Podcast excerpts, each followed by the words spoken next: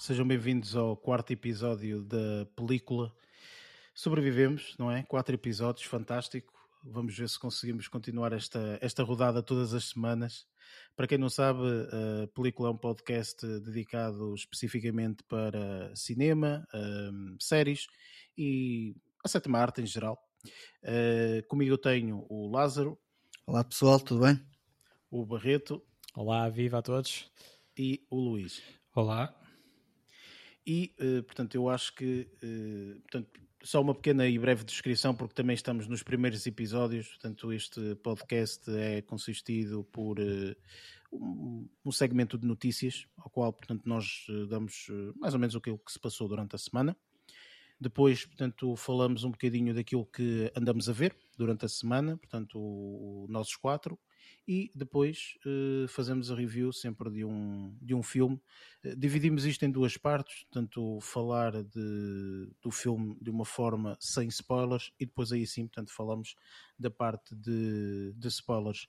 O filme desta semana que nós vimos é The Mitchells vs. The Machines e nós vamos ter parte de spoilers neste, neste filme. Portanto, quem não viu o filme e simplesmente quiser ouvir a review, ouve só a primeira parte e depois, portanto, para quem já, para quem já viu ou para quem gosta de levar com spoilers, portanto, isto é para todos os gostos, depois avalia a parte de, de spoilers. Eu acho que sem mais demoras vamos partir já para, para a parte de notícias.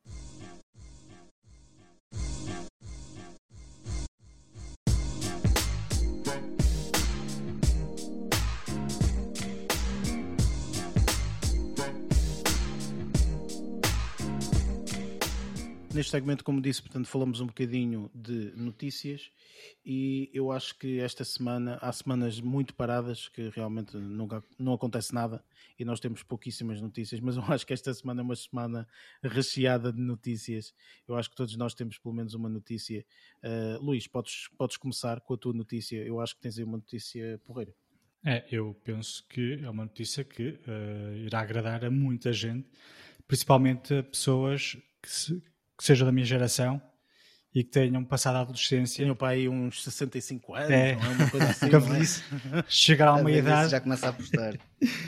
Isto porquê? Porque foi divulgado, uh, depois de tantos adiamentos, foi, foi divulgado o teaser uh, do regresso da série Friends. Uh, não sei se vocês já viram a série completa, as 10 temporadas. Vi alguns episódios, mas não as 10 temporadas. Eu confesso que nunca vi um episódio de Friends. Isso pode parecer muito estúpido para quem realmente portanto, vê muitas séries e cinema e sei lá mais o quê. Mas o Friends é daquelas séries que eu disse assim: não, eu quando vir, olha, são, são, são várias séries. Eu, eu, tenho um grupo de amigos que quase que me mata sempre quando digo isto: que é Friends, Seinfeld, uh, Sopranos, portanto, são séries míticas que toda a gente fala e fala super bem das séries uh, e que eu ainda não tive a oportunidade porque são, são muitas temporadas e uh, de vez em quando é aquela paciência de dizer, ah, ok, pronto, vamos ver uma, esta série, porque lá está, eu quando começar a ver a série quero uhum. começar e acabar, percebes? Portanto, para já não tive qualquer tipo de oportunidade para ver. Não. É assim, se calhar quando vires a série não vais gostar tanto quanto nós gostamos. A verdade é essa. Porque, Sim, eu acho assim, que também há séries que são temporais, não é? Pois. Portanto, só fazem sentido naquela altura, não é? Sim, Talvez seja um pouco isso. Por isso, e depende das personalidades de cada um. Eh, e mais conhecendo a tua personalidade, acho que era isso que o, que o Luís também, uh, também estava a querer dizer. Também, até porque eu tenho, por exemplo, uma prima que está no início do. Uh, tem 20, ah, nem sei se tem 20, eu estou aqui a dizer uma parvoíce, se calhar não interessa. Ela não ouve isto certamente. uh, mas tu que, sabes, Luís. Não sei. Tu mas sabes. que é, é, é, uma prima novinha e, uh, e ela é completamente fã da série Friends. Ou seja, eu que tenho a idade que tenho, uh, passei aquela início da adolescência, a série iniciou é de 94, não é? A primeira temporada estreou em 94, por isso cá em Exatamente. Portugal deve ter estreado por volta desse ano, 94, 95. Recordo-me que na altura já havia assim um, um falatório muito grande em volta da, da, da, série, e então, quando a série estreou, estava ansioso para vê-la. E qual foi a minha decepção? Uh, quando eu comecei a ver o, o, o, primeiro episódio e me apercebi que esta foi a série escolhida, salvo erro, pela SIC para experimentar dobrar uma série em português. Ei, foi a brincar foi um flop, primeiro óbvio, nós não somos um povo habituado a ver, a ver filmes e séries dobradas. Uh, nem sei se vi mais que um ou dois episódios, para ser honesto. Depois revi uns anos depois, foi na salvo na RTP2, que passava a hora de jantar e então fiquei completamente fã. E uh, agora está a dar, se não estou em erro, acho que é na Fox Comedy. Acho é, é, é, Na Fox Comedy já está a passar pai, pela segunda ou terceira vez. Eh, entretanto, yeah. teve, teve disponível na Netflix, quando foi uma altura em que voltei a rever, foi quando, quando esteve disponível na Netflix. E como eu estava a comentar, a notícia que saiu esta semana é que uh, foi divulgado o primeiro teaser uh, de uma reunião que, uh, que, que, já estava prometida desde 2019, ou seja, acho que em 2019 eles, no final do ano, a notícia de que estavam a pensar em fazer uma espécie de reunião e juntar novamente o, todo o elenco para fazer possivelmente um episódio especial. No início do, do ano de 2020 uh, eh, estavam a, a, a, fazerem-se esses preparativos e tudo que era pré-produção e depois veio o Covid.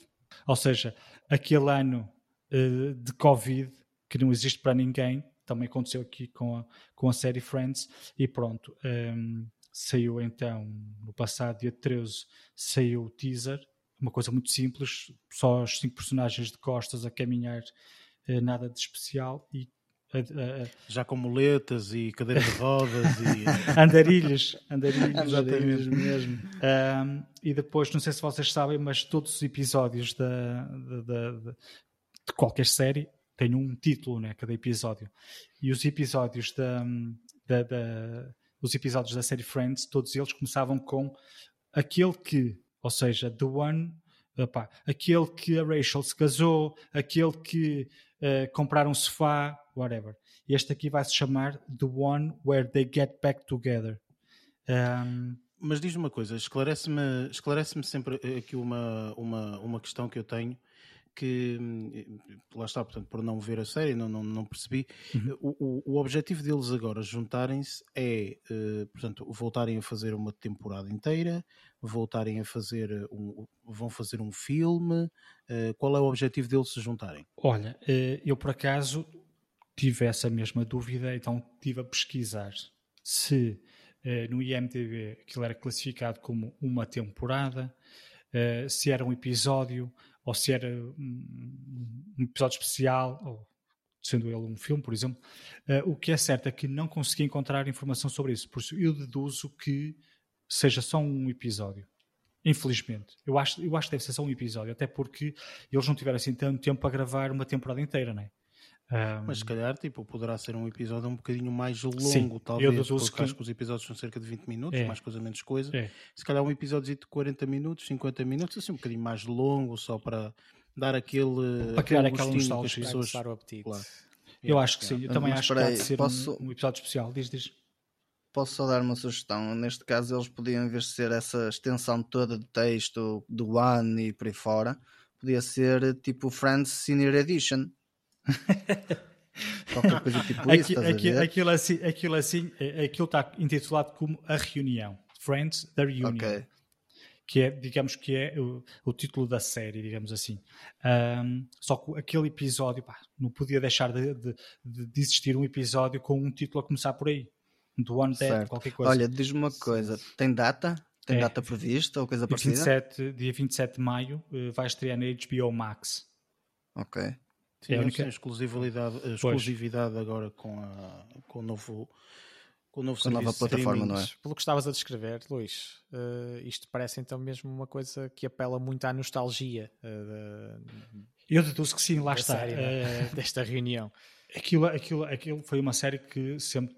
E depois ao longo dos últimos anos tem, tem, tem, tem levantado várias questões morais uh, por causa da falta de diversidade, mas isso aí, pá, lá está, falámos disso na semana passada, são os americanos, não têm mais nada a fazer, então não sabem enquadrar uma série numa época em que se calhar não, não ligavam tanto à diversidade de, do, do, do, elenco, não é? mas pronto. Sim, um... Hoje em dia, ao, ao, impor essa diversidade, muitas vezes também acabam por plastificar muito uh, as coisas. É, acaba por ser tudo um bocado plástico, não é? Forçado o, que nem sempre faz sentido, não é? É assim, hoje em dia, ao criares um, um, um, elenco, não é? Aí sim podes se tiveres uh, essa questão em mente, podes tentar criar um, uma, uma um elenco diversificado e eu não Exatamente, estou contra eu sou completamente a favor de, Sim, também não sou contra isso. Agora, da abertura, da abertura da equidade e da abertura da oportunidade. O que me custa um uh, bocado ouvir é criticar uma série que já tem pai 15 ou 20 anos. Uh, criticam a série uh, por falta de diversidade. Claro, é um bocado, de, começa a ser diversidade. Um estamos tramados, estamos tramados porque então uh, há, séries que são banidas. Não o é? Dallas, lembrar-me os Maias. Exemplo, do, há uma série famosíssima, antiguíssima, que é o Alô Alô. É uma série que retrata o, o, a época nazi, não pois. é? Portanto, eles, eles, eles são indivíduos que têm, eh, têm um cafezito ou sei lá o quê, uh, e que vai lá boa de gente nazi, soldados, é. generais, é. etc. Portanto, isso era impossível dar agora na televisão. Enfim, isso é aquele tipo de conversa que acabamos por ter e que tivemos a semana passada e que. Uh, Opa, enfim, é o não que vale é, a pena. whatever, não Pronto. vale a pena estamos a discutir. Mas, mas eu queria senão, só deixar aqui enfim. uma chega uh, para fazer uma, uma pequena comparação.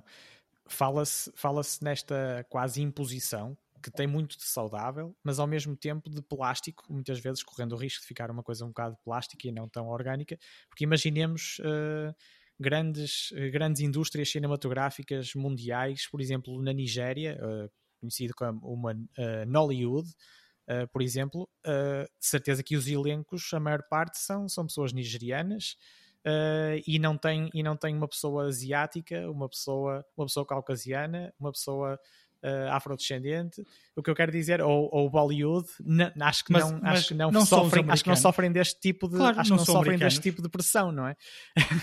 e, e, aqui está-se a tornar, está-se a tornar um bocadinho desmesurado muitas vezes este, esta tentativa de equilíbrio que acho muito bem que haja, a igualdade de oportunidades e por aí fora, mas esta crítica sagaz e quase uh, e muito nociva uh, a torto e a direito é que muitas vezes acaba por uh, ficar completamente desregular, desregular muitas coisas. Pronto.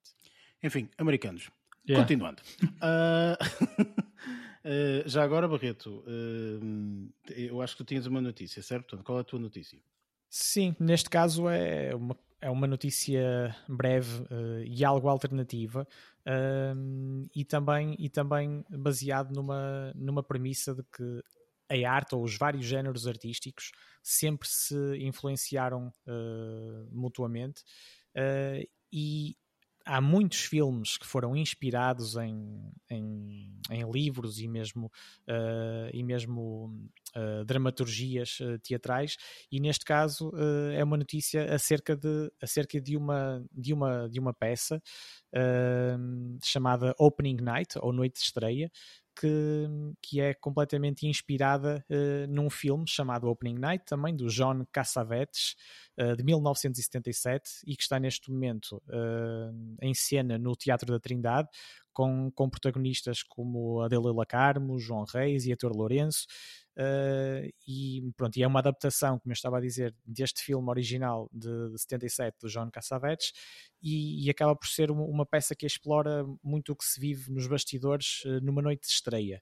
Uh, e, e, neste caso, e neste caso acaba por ser uma espécie de, de cinema dentro do teatro mas que não é bem cinema. Acaba por ser uma coisa um bocado complexa, mas, mas com, com a sua beleza nesse, nesse jogo de, do cinema uh, dentro, dentro do teatro.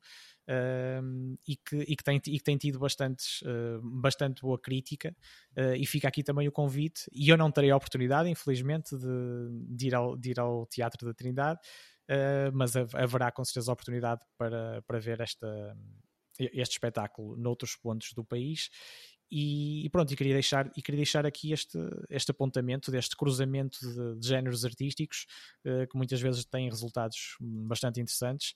E eu próprio não conheço, uh, sou sincero, o filme original, o Opening Night Uh, mas uh, está-me a deixar, pelo que eu já li sobre, sobre, esta, sobre este espetáculo uh, teatral, está-me a deixar bastante interessado em, assim que surgir uma oportunidade, ver o resultado, ver o resultado que, que, que, estará, que estará em palco. Sendo que é uma peça de teatro, mas que, mas que envolve mesmo gravações, uh, pelo que consegui perceber até agora, uh, envolve mesmo uh, gravações de cenas a, a, imitar mesmo a realidade cinematográfica e os tais bastidores de como tudo se passa numa, numa noite de estreia. Eu, eu queria aqui abrir, se calhar, aqui um, um um pequeno debate e também saber a vossa opinião, porque acho que nunca, eh, nunca falamos sobre isso. Ou melhor, vocês se calhar já sabem a minha opinião sobre, sobre algumas coisas, mas eh, sobre isto aqui em específico não sei. Portanto, um, teatro é algo que eu pessoalmente, portanto, tenho uma lacuna imensa a nível de teatro, portanto, não tenho tido, uh, nem vou dizer oportunidade, porque sinceramente às vezes é um bocado falso dizer, ah, não tenho tido oportunidade. Não, se calhar até tens oportunidade, mas tu escolhes, por exemplo, ver um filme ok? Sim, os ou ver uma série, ou etc. Não estou dizendo, não estou dizendo neste caso, Barreto, estou a dizer tipo, uhum. sem Covid, tá, estás a perceber, tipo, do género, sem Covid, pá, nós, eh, para quem está em Braga, por exemplo, como eu, eh, tens o Teatro Circo e tens outros pequenos teatros que de vez em quando têm algumas peças, ok? E eu sou sincero, eu não vou ver, ok? Não é aquela coisa que eu vou ver. Porquê que eu estou a lançar isto? Porque hum, grandes peças, neste momento fazem uma coisa que eu acho que era praticamente essencial fazerem para todos. Filmem e disponibilizem online posteriormente. E ganhas sempre um X.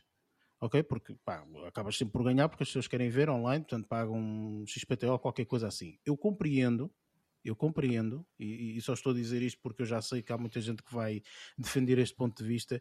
Teatro tens de estar lá, tens de sentir, tens que ir, tens de cheirar, tens que não sei o quê. Ok, tudo bem, porreiro, fixe. Ok, eu percebo isso. No entanto, o teatro tem uma data, um, um, um, um, dia específico que vocês têm que ir e tal, não sei o quê. Eu não tenho oportunidade, ok?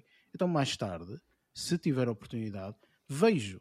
Porque neste momento, por exemplo, eu posso dizer que os números do, do Hamilton minha Nossa Senhora, milhões e milhões de pessoas no mundo inteiro, quando esta pandemia começou, o Hamilton ficou disponível no HBO ou HBO Max, foi uma coisa assim qualquer, já não me recordo, e milhões e milhões de pessoas tiveram a oportunidade de ver algo que se calhar nunca teriam a oportunidade de ver, porque antes de Covid aquilo era uma loucura, os bilhetes esgotavam em segundos, era um valor de dinheiro comprar os bilhetes, enfim, uma, uma série de, de, situações. Estou a dar um exemplo que se calhar é o creme de la creme do, do, do teatro, não é? Pronto. Mas eu acho que existem possibilidades de filmar estas coisas e depois disponibilizá-las online para as pessoas verem. E, e, queria saber, portanto, o debate é nesse aspecto. Portanto, vocês concordam, uhum. discordam, como é que é? Eu se calhar já sei a tua opinião, Barreto. Portanto, vais falar em último, ok? Ok. Porque eu já sei que a tua opinião é uma, enfim, pronto. Mas, eh, mas o Luís e o, e o Lázaro quero ouvir a opinião deles porque efetivamente quero saber se concordam ou discordam. Luís, por exemplo, a tua opinião. Olha, eh, no que diz respeito a, a, a, peças de teatro, eu já fui várias vezes, cá em Braga, por exemplo, eh, ao Teatro Circo e mesmo ao Fórum, agora também temos essa alternativa. Já fui ver algumas peças, eh, tanto a um lado como ao outro. E sei que um, a experiência presencial conta muito para um, usufruires uma peça de teatro. Uhum. Um, no entanto, assim como já se foi feito, já foi feito uh, várias gravações de peças, uh, uh, como é que se diz, as peças de revista, teatro de revista. Sim, sim, teatro de revista, sim. Já gravaram imensas vezes eh, teatro de revista e passou na televisão. Uh, e eu acho que isso é sempre uma, uma ótima oportunidade, como tu disseste até, para pessoas que não têm possibilidade de ver, ou até não. Quanto mais não seja para criar alguma curiosidade ou algum interesse uh, em ver uma peça de teatro. Porque às vezes as pessoas pensam que aquilo. Pá, teatro é aborrecido, por exemplo. Ouço muitas vezes dizerem isso: teatro é aborrecido. Não. Eu já fui ver comédias hilariantes que, ao vivo, se tornam ainda melhores. Está a perceber? Aquela, tu, sim, tu, sim, sim, concordo. Sim. É, é quase. Agora, é a mesma coisa que vês um concerto. Podes ir ver um concerto ao vivo e podes ver na televisão um concerto a, a experiência é, é, diferente, né? como é óbvio. No entanto, sempre é preferível tu veres um concerto, quanto mais não seja na televisão, do que nunca veres. E a mesma coisa com o teatro. É preferível eu ver o Hamlet na televisão do que nunca ter a possibilidade de o ver. Porquê? Porque não, não ou, ou, ou, não, vou, não, não ir ao teatro, ou porque não tenho possibilidades para ir ao teatro, porque ainda tem essa questão. É que nem toda a gente tem possibilidade de ir ao teatro. Depois, depois há a situação de, de, às vezes determinadas peças, eh, portanto, só estão disponibilizadas em determinados lugares. Sim, sim, claro. são, são, são, situações logísticas e afins, sim, eu, eu, entendo. Ok, tudo bem. Uh, Lázaro, a tua opinião relativamente a isto? É assim, eu concordo um bocado contigo, Érico, que lá está, tipo, o tempo a ver há, mas o interesse às vezes até pode não ser, tipo, penso logo sempre primeiro num filme do que propriamente num, opa, numa peça de teatro, é, honestamente é, é essa a verdade. Uh, não posso dizer também que não, não fui já ver algumas peças, mas uh, disponibiliz, disponibilizá-las online um, pá, muitas vezes faz com que também um, por causa de estás no conforto da tua casa e por aí fora acabas por, uh, por também te sentir puxado a, a, ver algumas coisas um bocadinho diferentes também. E acho que aí eu no meu caso se tivesse possibilidade de as ver online por exemplo, se calhar assistia, porque repara, há, há, eu vou dar o, o, o caso de, das cenas de stand-up comedy, por exemplo. Não é teatro, mas pronto. E muitas vezes o pessoal, aquele pessoal que não consegue ir assistir ao local, naquela altura e por aí fora, acaba por ver online, às vezes até no YouTube, porque acaba por ser disponibilizado depois mais tarde no YouTube. Eu sei que não é a mesma coisa que o teatro, verdade, mas é uma solução muito idêntica. E acho que nesse aspecto, se fosse disponibilizado uh, opa, de uma forma online, acho que traria também muitos benefícios a, a, a, a aos, aos, criadores de teatro e por aí fora. E acho As que companhias. Numa, às companhias de teatro, sim. E neste caso, imagina, numa pandemia como esta, que nos veio trazer algumas, algumas uh, dificuldades para irmos assistir, faria com que neste momento, provavelmente algumas companhias tivessem um rendimento para além de terem que deslocar as pessoas para ver teatro, ainda para mais com condições limitadas. Que neste momento, por exemplo, opa, eu não sei se as companhias de teatro estão abertas, todas ou não, e a capacidade, porque isso lá está, tipo, acaba também por limitar a capacidade que está lá dentro. A, a, a situação de tu quereres ir ver uma peça, muitas vezes, imagina que é uma peça muito badalada, por exemplo, e essa peça badalada tem um limite de pessoas que podem estar dentro do teatro, independentemente da pandemia ou não. Tu tens um limite. Se tu não consegues bilhete porque o limite foi atingido, tu nunca vais conseguir ver a peça, certo? A menos que ela seja realizada outra vez mais tarde e por aí fora. Mas nunca vais ver, conseguir ver a peça. Agora, numa situação como essa, faz sentido teres algo para além da peça de teatro. Ou seja, eu sei que a envolvência pode não ser a mesma e por aí fora, concordo um bocadinho contigo, Érico, nesse aspecto, mas faz com que toda a gente que não conseguiu, por exemplo, ir assistir, possa assistir. Isto eu acho que, que é uma mais-valia para as companhias de teatro. Pois eu também concordo mais ou menos com essa, com essa ideia. No entanto, pronto, temos aqui um, uma pessoa que é o Paqueto, se calhar tem uma, uma, uma, ideia um bocadinho diferente e desvendando um bocadinho, acho que isto não é também nenhuma situação, mas pronto, já uh, pertenceste a uma companhia, ou pertence, não sei, sinceramente, mas pronto, lá está. Portanto, já fizeste algumas peças de teatro, portanto, tens alguma informação, se calhar interna, uh, e pronto, lá está. Daí eu ter deixado de falar em, em último, por isso, força, Barreto. Sim, do ponto de vista amador, uh, posso dizer, mas amador mesmo no sentido de, de, de gostar da coisa também, uh, não só não só por ser uh, por não ser por não ser algo algo pago profissional, mas eu poderia falar aqui durante muito tempo sobre este tema, mas vou tentar mas temos que ser resumir, eu, eu, sei que sim. Exatamente. Ehm, e eu, eu ia dizer em relação aos comentários que, que fizeram já sempre houve, ou já de, de há muitos anos para cá, uh, há peças de teatro que são disponibilizadas uh, uh, em vídeo e online, etc. E, nomeadamente, agora durante, durante os tempos de maior reclusão impostos pela pandemia, houve, muito, houve muitos espaços culturais que disponibilizaram várias, vários espetáculos, nomeadamente peças, peças de teatro, nos, nas suas redes sociais e por aí fora. Uh, a minha opinião pessoal é que isso uh, eu vejo isso mais como um, um recurso, uma alternativa mesmo, como, como acabou por acontecer uh, nesta, altura, nesta altura em que as pessoas se viram mais impossibilitadas de visitar uh, os teatros, uh, as salas de espetáculos e, usufruir, e usufruir dos espetáculos presencialmente, porque o teatro é mesmo uma coisa que carece, a meu ver, da, da energia uh, do público e dos atores em palco, e eu acho que isso é insubstituível e não é a mesma coisa, uh, nem pouco mais ou menos. Uh, se formos a comparar com um espetáculo, com um concerto, por exemplo, eu acho que ainda se consegue, e eu ainda consigo usufruir mais ou menos de um concerto. Uh, através, através de um ecrã da minha televisão ou do meu computador, ainda assim é completamente diferente, não é mesmo? Um, e eu não sou, ou eu sou muito pouco apologista desse, desse recurso digital, porque eu acho que a presença in loco, aquela a troca de energia, digamos assim, entre público e artistas, eu acho que é insubstituível. Um, e, e posso-vos dizer, e posso dizer que as limitações que, que, vocês estavam a referir, da dificuldade de apanhar as peças ou de já estarem esgotadas, etc., infelizmente posso dizer que entre os vários géneros, géneros artísticos, uh, fazendo aqui, uh, falando sobre três, a música, o teatro e a dança, e haverá muitos mais, uh, mas o teatro é dos géneros artísticos em que as salas menos tendem a esgotar.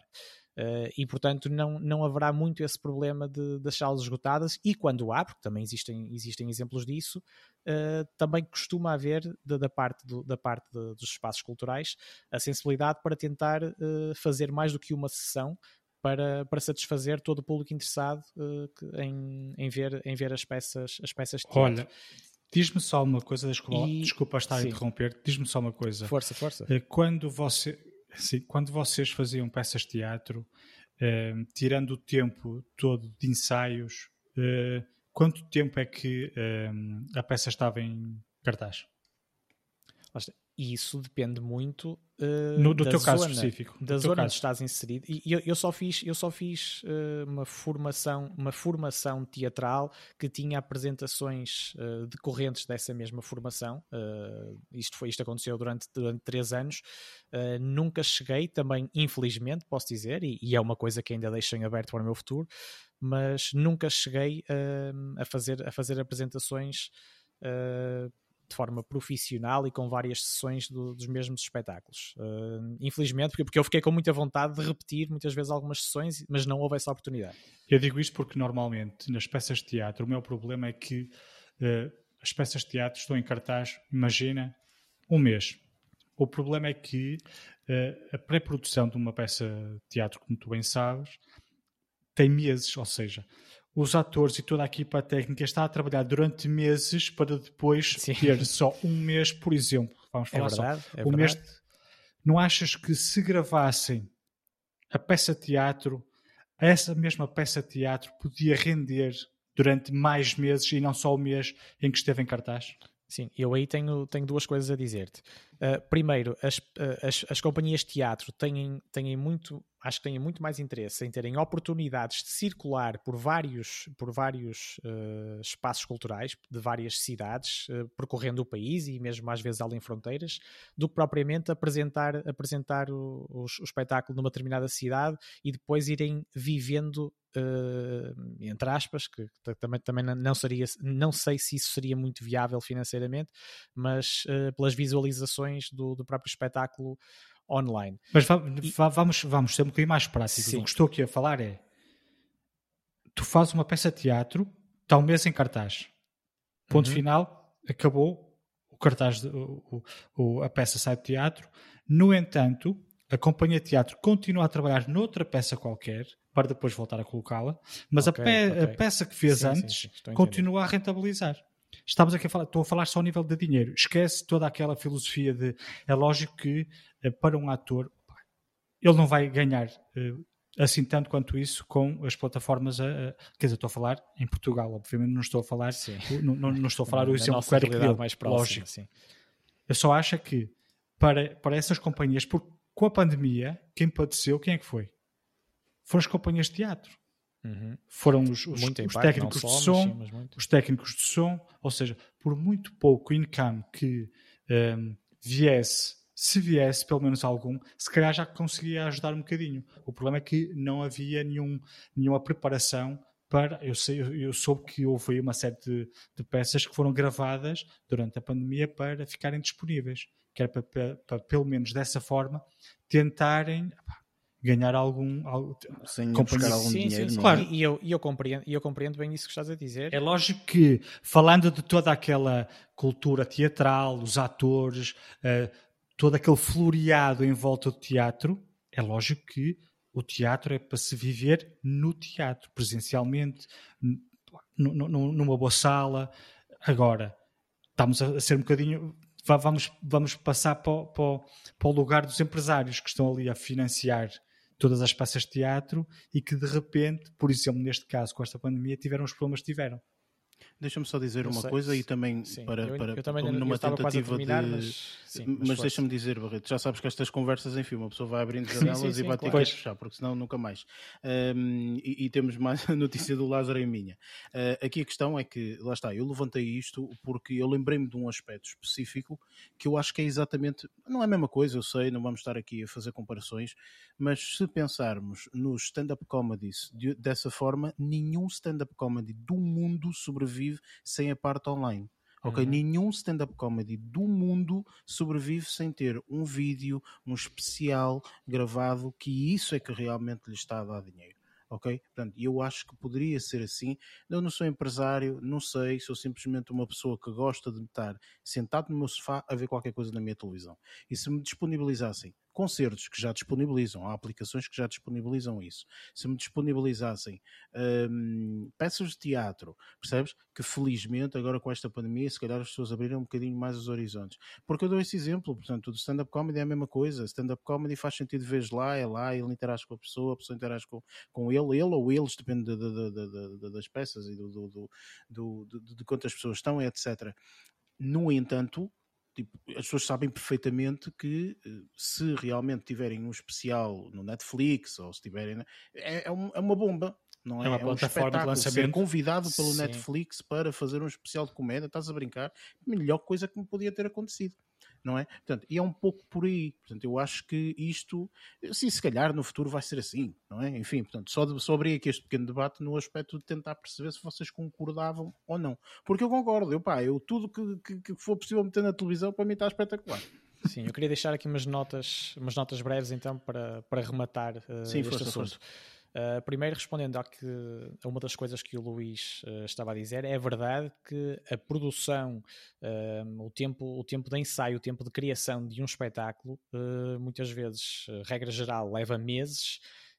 E depois, e eu falo também por, pela minha pouca experiência, mas por experiência própria, é um bocado frustrante e fica, e fica uh, aquela água na boca de, de ter tido uma apresentação e, e, as coisas lá está, serem fruto de meses de trabalho e depois ter, ter ali 60, 90, 120 minutos de espetáculo e foi aquilo e, e nunca mais vamos poder revisitar, digamos assim, o, aquilo, aquilo, que estávamos ali, aquilo que estávamos ali a apresentar e que eu gostaria de ter tido a oportunidade também de, de, apresentar, de apresentar mais vezes ou que aquilo fosse, fosse visto mais vezes.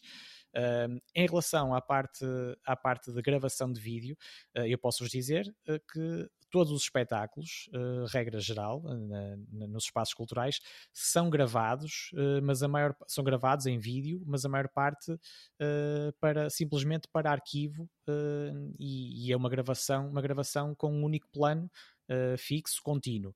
E para fazer, e para criar uma boa uh, experiência de, uh, de, teatro em casa, digamos assim, uh, através das, das, plataformas que hoje em dia conhecemos, eu acho que carecia de uma, também de uma, de uma produção audiovisual também muito mais elaborada e com maior investimento para ter vários planos com várias câmaras para para transmitir, para transmitir uh, essa, essa experiência teatral de uma forma muito mais rica uh, para quem a quisesse ver em casa, que não apenas de um plano fixo, uh, como, como, já, como já vamos vendo de, de vez em quando em, em, várias, em várias situações.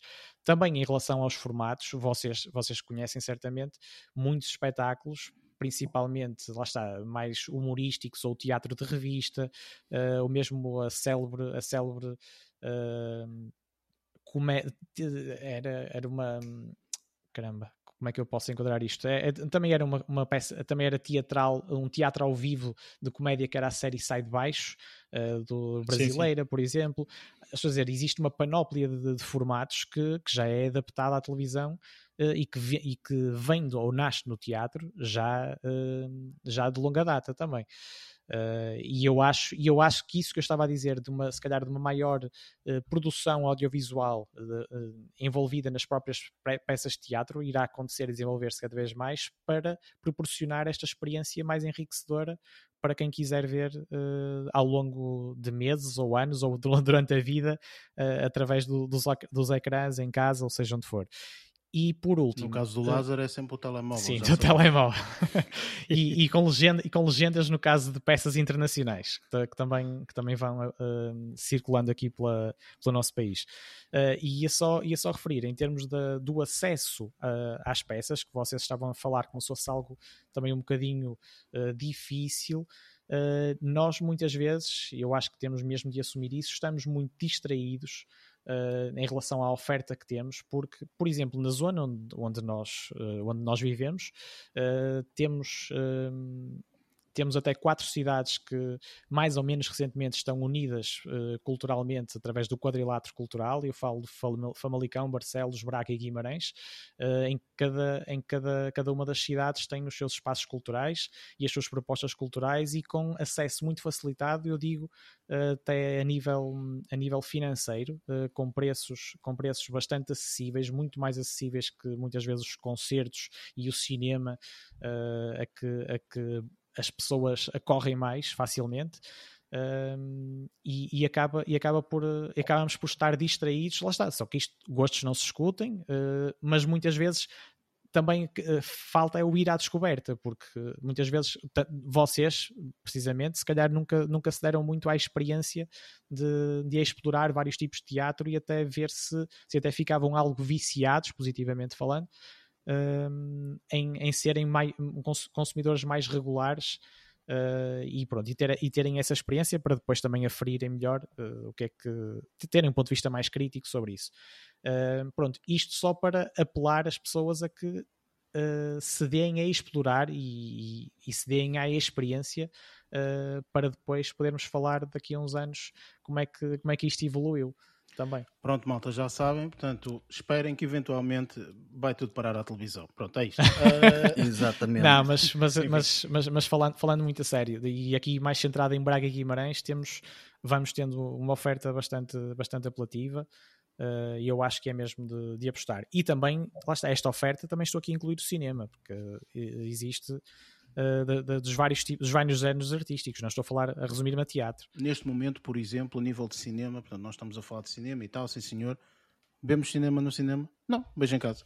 Estás a perceber? Tipo, continuamos Sim, a dizer exatamente. que é cinema. Cada Estás a perceber? Mais, mas... Tipo, ah, é eu vejo no telemóvel o Lázaro ah, vem no telemóvel, sim. estás a perceber? Ou seja, pá, mas posso... Pá, querendo ou não querendo, não, não vamos discutir mais porque senão isto nunca mais acaba. Sim, sim, sim, uh, aquilo que eu acho sinceramente é que, lá está, uh, tem que haver uma abertura por parte também do teatro de perceber que tipo, pá, o mundo evoluiu e efetivamente, portanto, isso que eles já fazem, ok, esses arquivos e tudo mais, man, disponibiliza essa porcaria na internet, ok? Tipo, algumas pessoas vão ver, vão ficar interessadas e tal, e é assim que as coisas vão acontecendo.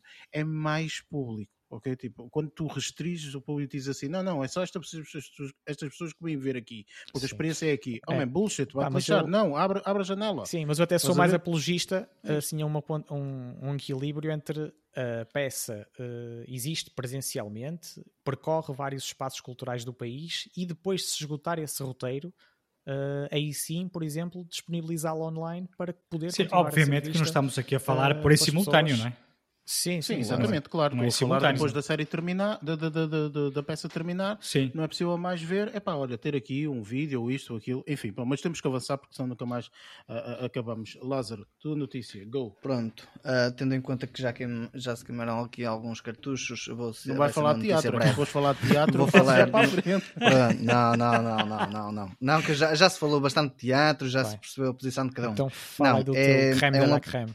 Pronto, é um apontamento uh, relativo ao filme que vimos a semana passada, ao Another Round, um, uhum. que vai ter um remake uh, feito pelos norte-americanos, não é? Era isso que eu te ia Um, dizer. Eu, te- eu ia te dizer assim: quem é que faz remake? São os burros dos americanos, não é? Aí Tipo, está. Não Pronto. gostam de legendas, então dizem: não, não, tem que, isto tem que ser em inglês. Exatamente. Pronto, um, o que acontece aqui foi que Leonardo DiCaprio uh, com Jennifer Davison adquiriram os, os direitos para o remake. Uh, neste momento ainda não há uh, nem escritor, não há. Um, ainda não está praticamente nada definido. A única coisa que se sabe é que o Leonardo Vão- DiCaprio. a única coisa que se sabe é que eles vão beber. É isto. É isso, O Leonardo DiCaprio disse: ora bem, um filme sobre beber, se calhar. eh, Apetece-me beber tipo entre, entre, as- entre os filmes e, e vou, fazer, vou fazer aqui um filme a beber.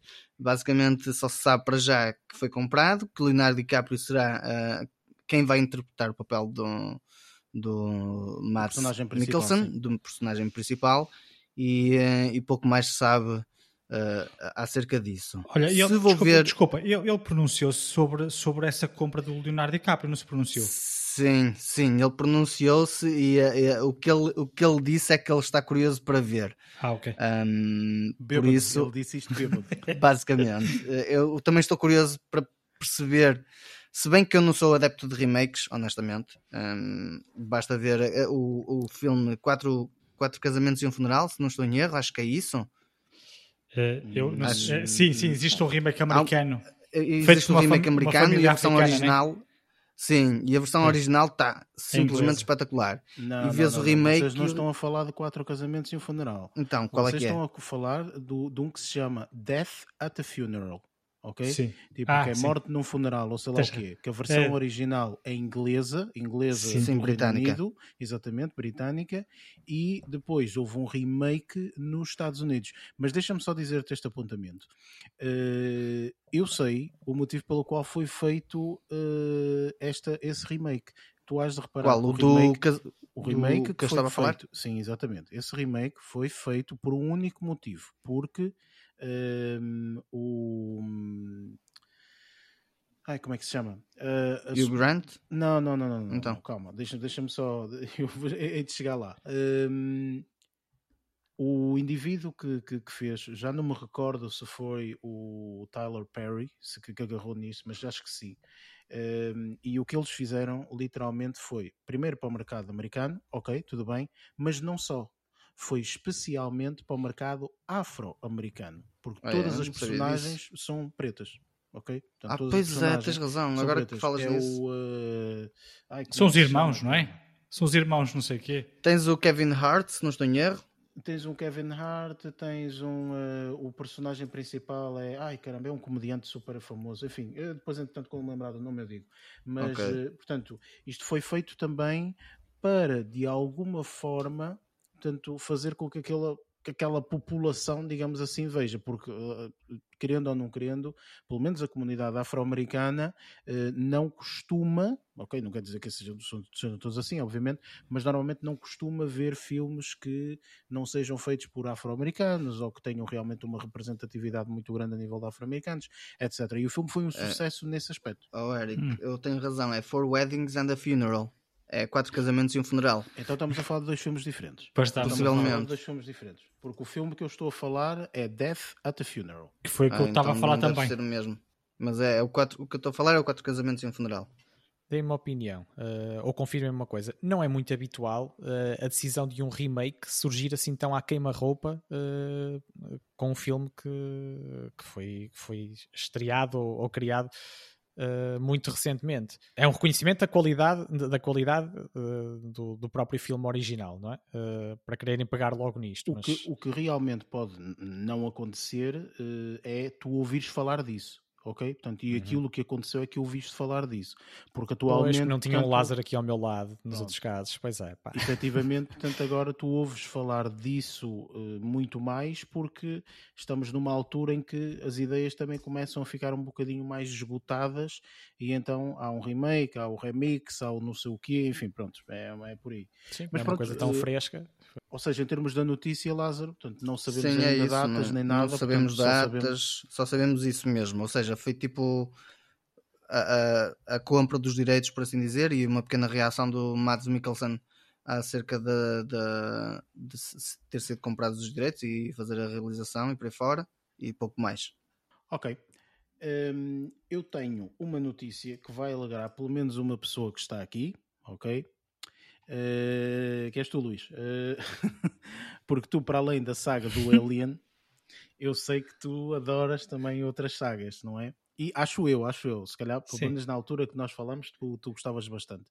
A notícia é que, hum, portanto, eu, eu, também não sabia, sinceramente, sobre, ao ler esta notícia, que a Amazon comprou os direitos do, de uma série televisiva do Senhor dos Anéis. Portanto, eles compraram uh, os direitos por, um, por uma bagatela. Portanto, o Jeff Bezos, que é o, indivíduo mais, mais rico do mundo, pagaram para aí, sei lá, uns 100 milhões ou sei lá o que, ou 200 e tal milhões para, para, para os direitos, ou 250 milhões, assim é que é. 250 milhões só para os direitos e uh, o que eles dizem é que vão gastar sensivelmente 465 milhões, ok? Para a primeira temporada dos, da, da série do Senhor dos Anéis, que supostamente eles querem que seja, que seja a estreia que a estreia, pelo menos do primeiro episódio, seja ainda este ano. Não sei como é que vão fazê-lo, mas pronto, enfim. Um, e isto é um recorde completamente, porque mesmo o, a Guerra dos Tronos, uh, uh, o Game of Thrones, que, que, que, tinha custos astronómicos a nível de cada episódio, pelo menos aquela última temporada teve. Cada, cada episódio custou milhões e milhões.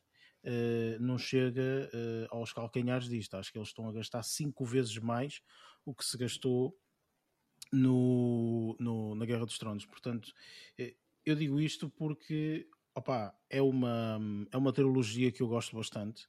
Gosto também muito da trilogia do, do Hobbit e acho que esta trilogia, pelo menos, promete imenso. Imenso.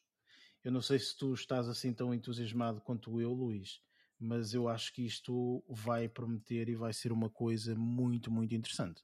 É assim, uma coisa que eu já aprendi é que o dinheiro não compra qualidade. o facto de, ter, de, eles terem gasto tanto dinheiro na compra de direitos, seja do que for, não significa que um, a qualidade da série vá uh, fazer jus ao dinheiro que eles vão gastar. Epá, não me lixo, mas gastar tanto dinheiro, tipo, pensa bem, eu compreendo eu, nem, eu, eu, eu já me esqueci dos valores que tu disseste, eu nem percebo. Não, o, eu não consigo é, imaginar é aqueles é valores. Muito, é, muito, é muito dinheiro, é muito dinheiro. não, mas repara, são 465 milhões, ok? Tu tens que pensar que é cinco vezes mais o que eles gastaram na, na primeira, na, na, última temporada do, do Game of Thrones. Portanto, é, é, é muito dinheiro. Percebes? É muito dinheiro que está envolvido. E eh, aquilo que eu acho, sinceramente, é eles supostamente o que dizem é que vão gastar imenso dinheiro para, construir os cenários. Os pois, cenários acredito. vão custar um valor de dinheiro. Uh, supostamente é, é, uma, é uma prequela uh, a, a, tudo, portanto ao Hobbit e ao Senhor dos Anéis, uh, muitos, sei lá, centenas de anos ou dezenas de anos ou sei lá o que, ou milhares de anos até antes de, de, de desses acontecimentos e, um, e, e, pelo valor, percebes, toda a gente está de olhos completamente arregalados a tentar perceber se realmente vai ser uma coisa absolutamente fantástica ou não percebes? Porque os valores são astronómicos. Quer dizer que então eles vão fazer uma, um trabalho muito similar ao que estão a fazer com o spin-off da Guerra dos Tronos. Que eles estão a fazer um, uma série sobre. Quem está uh, a fazer o spin-off acho que não é a Amazon, é a HBO. A família Targaryen. Ah, acho é, que é a HBO, não sim, é a Amazon. Sim. Isto da Guerra dos, estou a falar da Guerra dos Tronos, mas então o conceito sim, sim, sim, ser... eu, Ok. Eu, o conceito é o mesmo, é isso que eu estou a querer dizer. O ah, conceito okay, vai ser o mesmo. Conceito. Sim, a partir do conceito é o mesmo. No entanto, uhum. repara, tipo, pá, uma coisa é um spin-off da Guerra dos Tronos, não é? Outra coisa é agarrar e passar para a televisão a nível de uma série, não é? uhum. é? Do Senhor dos Anéis. Claro. Não tem nada a ver. Não é? Tipo, é Mas estou curioso. Opa, eu pessoalmente digo-te, através destes valores e, e, e, realmente tendo em conta que é a Amazon, sim, uh, sim, sim. eu estou muito curioso para saber qual vai ser o resultado final disto, porque eu acho, eu acho, posso estar completamente enganado, mas eu acho que vai sair daqui um, um, um, um produto muito engraçado. Daqui a um ano estamos a fazer o podcast e eu uh, vou dizer, estou completamente decepcionado com a primeira temporada de... do, do Senhor dos Anéis. Sim, mas, mas, a Amazon uh... também trabalha bem. Eu estava a falar, sim, se me dissesses uh, eh, CBS ou ABC, se calhar, hum, torci o nariz, lógico, mas tanto a HBO como a Amazon, neste tipo de, de produções, eles costumam trabalhar bem e, e, ficar bastante empenhados. Sim, eu, pelo menos, eu, eu, pelo menos tenho, tenho, gostado bastante das séries, tanto de uma, de uma produtora como da outra. Sim, a HBO normalmente é aquela, aquela produtora claro. quando faz uma série, é uma série grande, não é? Essa Mas enfim, vamos ver, pronto. Diz, diz Barreto, diz dizer qualquer coisa. Sim, uh, era apenas uma, uma pequena colagem à, à matéria que eu, que eu introduzi há bocado da, do cruzamento entre teatro e cinema uh, e não, não é mastigar mais o assunto, mas uh, referir, referir aqui uh, uma coisa atual, mas com ligação, mas com ligação de, de, de há uns anos.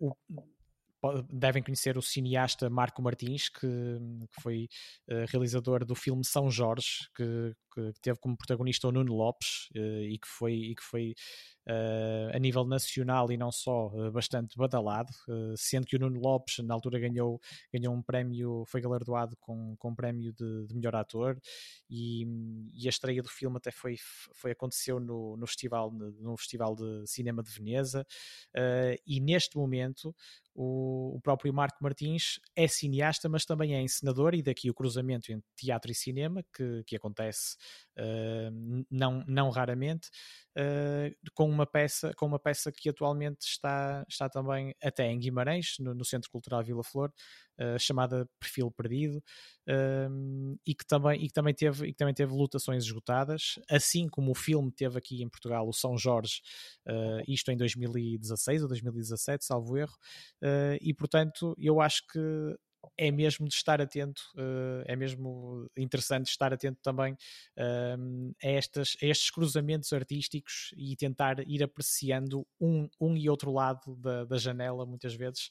Uh, refiro-me, refiro aos, próprios, aos próprios cineastas e, e encenadores e assim os próprios atores que também participam em teatro e, e cinema com, com muito sucesso. E pronto, e ficou aqui também esta sugestão, que irá percorrer o país com certeza, uh, chamada Perfil Perdido. Uh, pronto, não resumindo aqui aos filmes, deixo também esta sugestão extra. Pronto, eu vou estar atento à minha agenda que eu tenho, porque eu tenho uma, uma, uma, agenda e um teatro que eu gosto muito que se chama Netflix, ok? e normalmente eu vejo tudo, uh, vejo tudo que aparece lá de teatro, é isso. Pá, para, lá, para já ainda não vai lá aparecer, acho eu. Enfim, um, vamos passar para a, próxima, para a próxima categoria que é o que andamos, o que andamos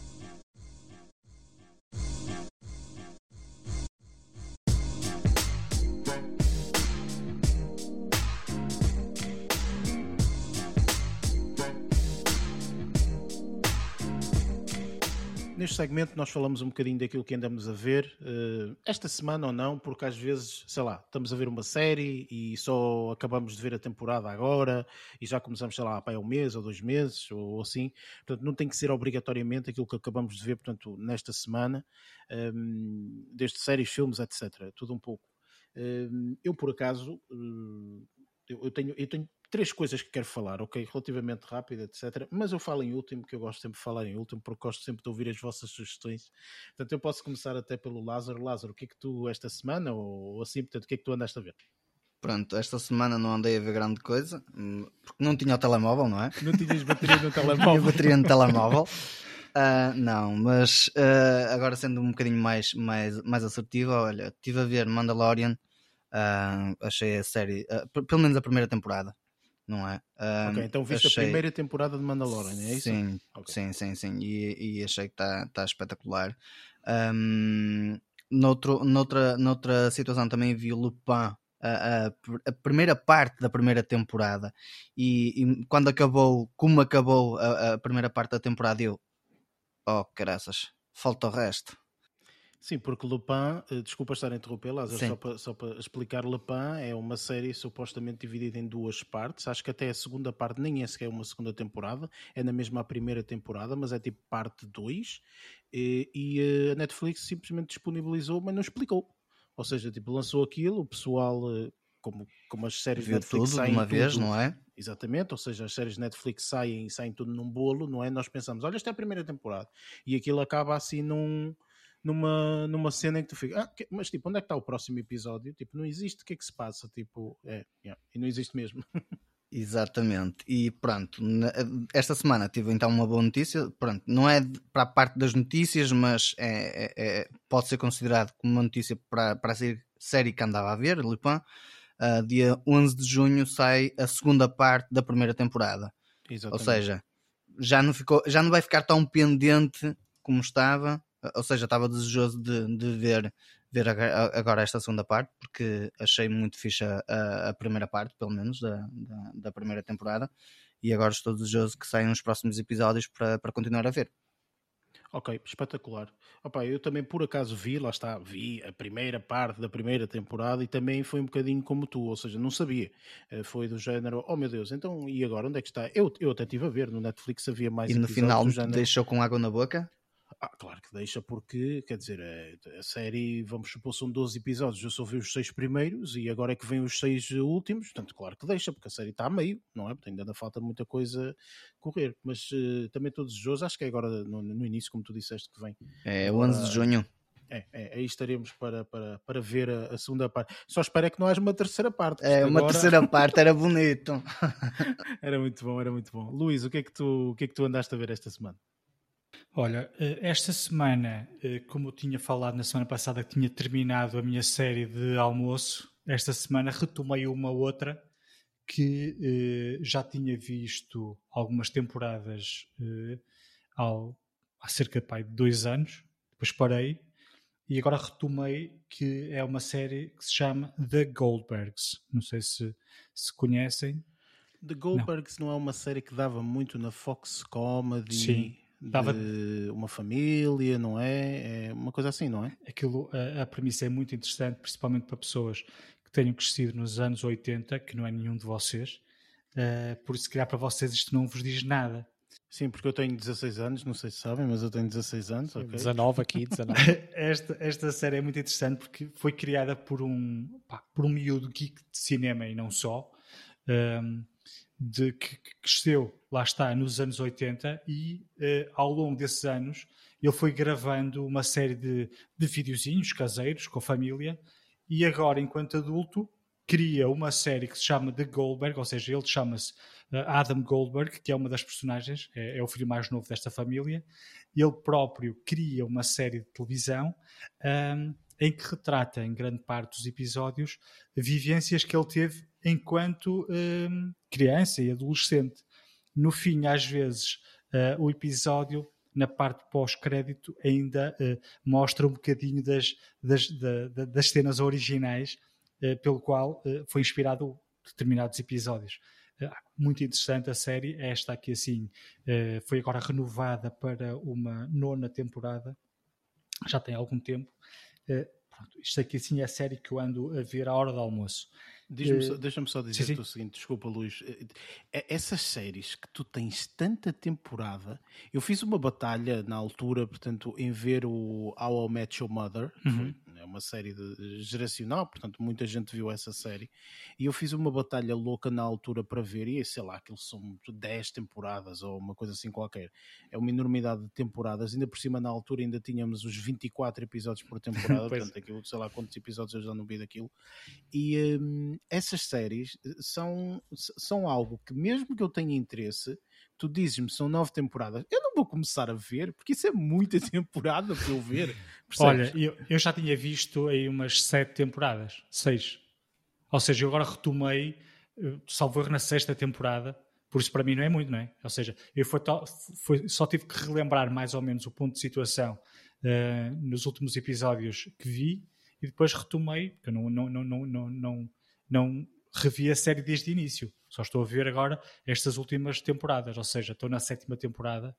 Um... Ou seja, para ti é mais fácil tendo em conta que é sim. uma continuação, não é? Daquilo sim, que tu já viste, só tens uma ou duas temporadas para acompanhar, claro. Sim, isso é, claro. Isso é mais fácil. Não, claro. Sim, não vi desde Eric, também, repara, essas séries de comédia normalmente têm cerca de 20, 20 minutos, até se vê rápido, tipo, no, tu numa hora vês logo três episódios. Eu entendo, Lázaro, mas mesmo assim faz aí a média de 24 episódios, ok?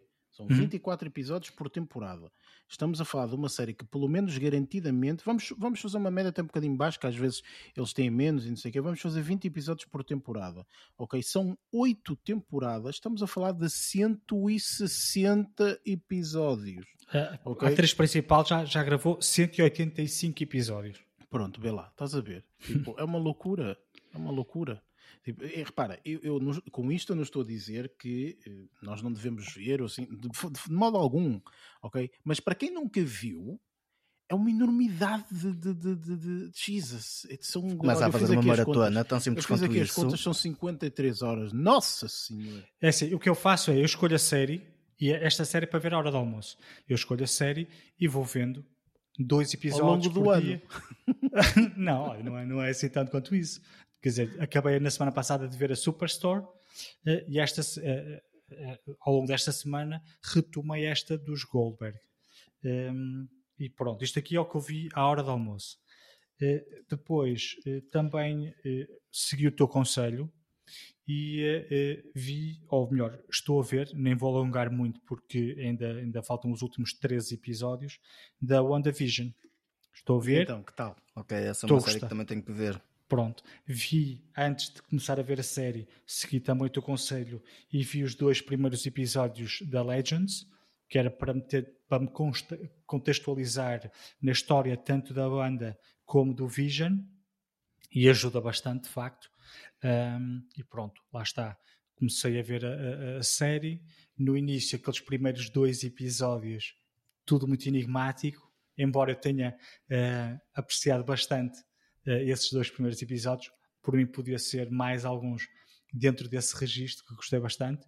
E depois começa a, a, a desvendar. Não vou estar aqui um, a abrir claro, muito spoilers, claro, mas, porque uh... ainda, ainda nem sequer vi, vi tudo. Para já a viagem está a ser muito é, agradável, é, não é? A WandaVision. A minha sugestão da semana vai para um filme que eu vi uh, há, uns, há uns meses, há, há, há bastantes meses, para, para, para, ser honesto, mas que revi esta semana, uh, não só pelo que aconteceu com a, com a atriz portuguesa uh, a Maria João Abreu, que é a protagonista deste filme que eu vou referir agora. este filme passou na, na, no, não foi, na Cinemundo, estava, estava disponível na Cinemundo, passou no início do mês, Uh, ou seja, nem, nem, não, não, não passou pelo, pelo facto de, da atriz ter falecido, mas eu revi por causa disso, para ser honesto. Porque eu, na altura que vi o filme, gostei bastante. Eu, na altura, vi o filme e quando o vi, pensei: um filme português, infelizmente. Uh, estava com Sim, aquela nós temos dúvida. aquela ideia uhum. que às vezes os filmes portugueses não, é, não são assim aquela coisa fantástica, não é? Pronto, mas eu então, olha, o que é que eu fiz? Opa, deixa lá ver o filme. E gostei bastante. Não sei se foi porque tinha as expectativas muito baixas, mas gostei bastante do filme. Até o, e review esta semana, e por isso é que estou a falar nele. Que uh, o filme chama-se A Mãe é que Sabe. Uh, entra uma, uma, uma data de, de, de atores conhecidos, dentre elas a falecida Maria João Abreu. Uh, depois também entra a Dalila Carmo, a Manuel Maria e também o conhecido Manuel Cavaco. Um, dentre outros, lógico. Uh, para mim isso é muito simples. Eu gosto muito de filmes assim. Também foi o que me cativou, que é uh, este filme é todo passado num jantar de aniversário. Há um jantar de aniversário. Estes filmes são fabulosos normalmente quando só se passa ali, não é? é quando só não, acontece o filme tudo, é ali. ali. Ou seja, o início começa com uh, a Maria João Abreu a preparar o almoço, porque o pai dela faz anos. Entretanto, as visitas começam a chegar a casa e tudo se desenvolve no jantar. Pá, não vou estar aqui a abrir, a, abrir uh, a falar sobre, sobre o que é que acontece, porque eu próprio fiquei surpreendido, uh, porque aqui existe, acontece uma série de coisas que eu não estava a perceber o que é que estava a acontecer, para ser honesto, e depois no fim começou as peças todas a encaixar. Achei o filme, para ser um filme português, muito criativo.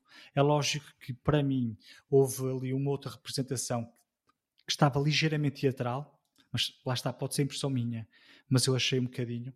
Um, de qualquer das formas, eu aconselho vivamente a que vejam esse filme. Uh, Chama-se A Mãe é que Sabe. Uh, ainda deve estar disponível uh, para puxar atrás na, nas boxes. Um, passou no, no Cinemundo no início do mês, salvo erro, foi no início. Eu acho que, se, se, se, não estou em erro, essa, essa, esse filme também está disponível para aluguer e assim, portanto, na, na, nas boxes que, que, que é o pessoal possível. tem em casa. Portanto, é há, se não estou em erro, existe essa possibilidade de compra ou aluguer. Portanto, eu penso que, que, existe. Eu, eu, recordo na altura que ele saiu, portanto, de, de, de, de, alguma publicidade sobre esse, sobre esse filme. Ainda não vi, mas tendo em conta o que tu falaste, com ah, eu toda gostei a bastante. vou ver. Gostei bastante, lá está. Não sei se foi porque as expectativas estavam muito baixas, que às vezes pode ser, mas, mas gostei bastante porque lá, aquela interação entre atores, mesa de jantar, depois existia uma tia que, era, que estava senil, era uma velhota, estava senil, então estava sempre a dizer as mesmas coisas, muito engraçado. Havia lá um toque de comédia também. Uh, aconselho vivamente a que vejam esse filme. Ok, espetacular. E uh, Barreto, que peças de teatro é que vais falar aqui no que andaste a ver? Sim, então, então agora brincando um bocadinho com a tua brincadeira uh, e referindo-me um, à alusão que o, que o Luís estava a falar uh, de, do filme A Manha que Sabe, fez-me lembrar, em, relação, em relação a esse formato muito minimalista, fez-me lembrar da primeira vez em adulto que subi a um palco e na vossa companhia, digo a vossa, tua e do Lázaro, uh, para fazermos uma interpretação num cenário também muito simplista que, que rodava uh, em torno de uma reunião de condomínios. Uh, lembro Vocês bem se recordam com certeza. Lembro-me disso, sim, senhor. Pronto, e, e, e, sabes o que é que eu tenho? Sabes sim. o que é que eu tenho? Eu tenho um vídeo que foi filmado, ok? É verdade. E eu ainda Mas ainda também. não está online. Pois não. não, não e eu ainda o tenho online também. não está, está disponibilizado simplesmente para as pessoas que estavam, os intervenientes. Mas lá está, estás a ver? Tipo, na altura lembro-me perfeitamente, opa, é daquelas coisas, enfim, pô, até, pá, isto é uma coisa para, para a universidade e tal, mas olha, vamos filmar. Sim, pá, filma porque realmente depois fica registado para o futuro. Está lá. Oh, oh, oh, Eric, tu já tinhas a ideia de negócio já aí pronta ah, para lançar. Uma ideia e, multimilionária e foi mais e foi anos. mais uma das experiências que eu tive pena de não ter podido uh, repetir. Apresentamos uma vez ao longo depois de meses de preparação e ficou sempre aquela água na boca de, de poder ir mais está além. Está à prova em vídeo, está à prova em vídeo. É Exatamente. É? Pronto. Olha, e, então. e, muito rapidamente, em relação àquilo que, estavam, àquilo que estavas a falar também das séries muito longas, How I Met Your Mother, efetivamente, tem 208 episódios 208 episódios, e aí eu percebo uh, se, que seja um bocado assustador para quem uh, quer começar a ver, uh, que eu próprio vi, mas ao longo de alguns anos, sendo que, como o Lázaro estava a dizer também, os episódios são curtos, cerca de 20 e poucos minutos, mas são 208 episódios, efetivamente. Eu acho que não vi é, para aí é os últimos fruta. 3 episódios. É muita fruta. Os últimos Pronto, 3? Então, para aí. Eu então, na última dizer, temporada tu, quase tu, tudo. Tu está, é, opa, pelo amor de Deus. tu não sabes quem é a mãe? Era isso que eu ia dizer. Ou seja, o que é que acontece? Vocês sabem que eu não gosto nada de spoilers. Sim. E o que aconteceu foi que eu deixei os últimos episódios para vê-los seguidos, porque só tem 20 minutos, e contaram como é que terminava a série. Antes de ver. Não, não, é assim, não é a primeira. não é primeira. essas pessoas já faleceram. Faleceram, faleceram exatamente. Essas já faleceram. E o pior é que não é a primeira vez que isso me acontece. Já me aconteceu com The Man in the High Castle, que era outra série que eu estava a acompanhar, estava a adorar. Ainda estava na primeira temporada, contaram-me o final, não vi mais. Luís, pegando, pegando nisso que estás a dizer, as coisas parece que se estão a entrecruzar todas uh, bastante bem.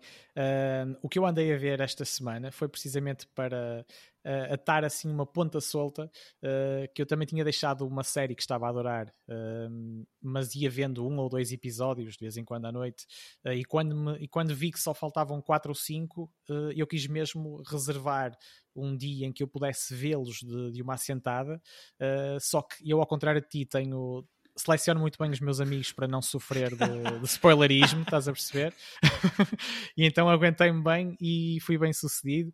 Uh, e, foi, e foi aquilo que eu acabei por fazer. Uh, pá, admito, foi ainda ontem consegui sentar-me sentar no sofá uh, e, ver, e ver os últimos cinco episódios e já estou com saudades. Mas qual é que é a série? Já disseste, eu não ouvi. Ah, pois não. Ah, que desculpa. falha. Breaking Bad. Breaking Bad. Breaking Bad. Já estava. Espera. Isto, isto eu, era o suspense. Espera, isto era o suspense. Não, é que, eu, é que eu pensei, eu pensei que eu não tivesse ouvido. Eu pensei, será que eu não ouvia? Yeah, eu também estava a tentar perceber qual é que era a série que ele tinha visto, mas efetivamente ele não tinha falado nela. Ah, podia, podia, ter, podia ter tido o meu comentário até ao fim. um momento fantástico. Exatamente. Quero o Barreto dizer adorei, foi espetacular e etc. Mudava de assunto e sem a sabermos. Exatamente, fazia aqui, uma, fazia aqui um jogo de Cluedo, de Cluedo convosco, a ver se conseguiam adivinhar. Não, é depois era, no final do episódio, ó oh, Barreto, afinal, qual foi a série que tu viste que nós não sabemos? Opa, olha, e assim como o Eric gosta de dizer em termos de, em termos de spoilers, olha, e, o, e o gajo principal morre no final. É isso. não, mas, mas posso dizer assim de, uma forma uh, pá, é, é difícil resumir em poucas palavras a, a, qualidade que esta série que esta série tem e é, e é uma das séries da, da minha vida, digamos assim. Já, já vi várias, claro, mas foi uma das séries que me marcou. Uh, pá, tanto pelos jogos em, com as bandas sonoras dos, dos, filmes, muitos planos de pormenor que, que eram enigmáticos e completamente fora do contexto, mas, mas que depois ao mesmo tempo percebíamos que abriam janelas para, para acontecimentos que mais tarde eram reveladores.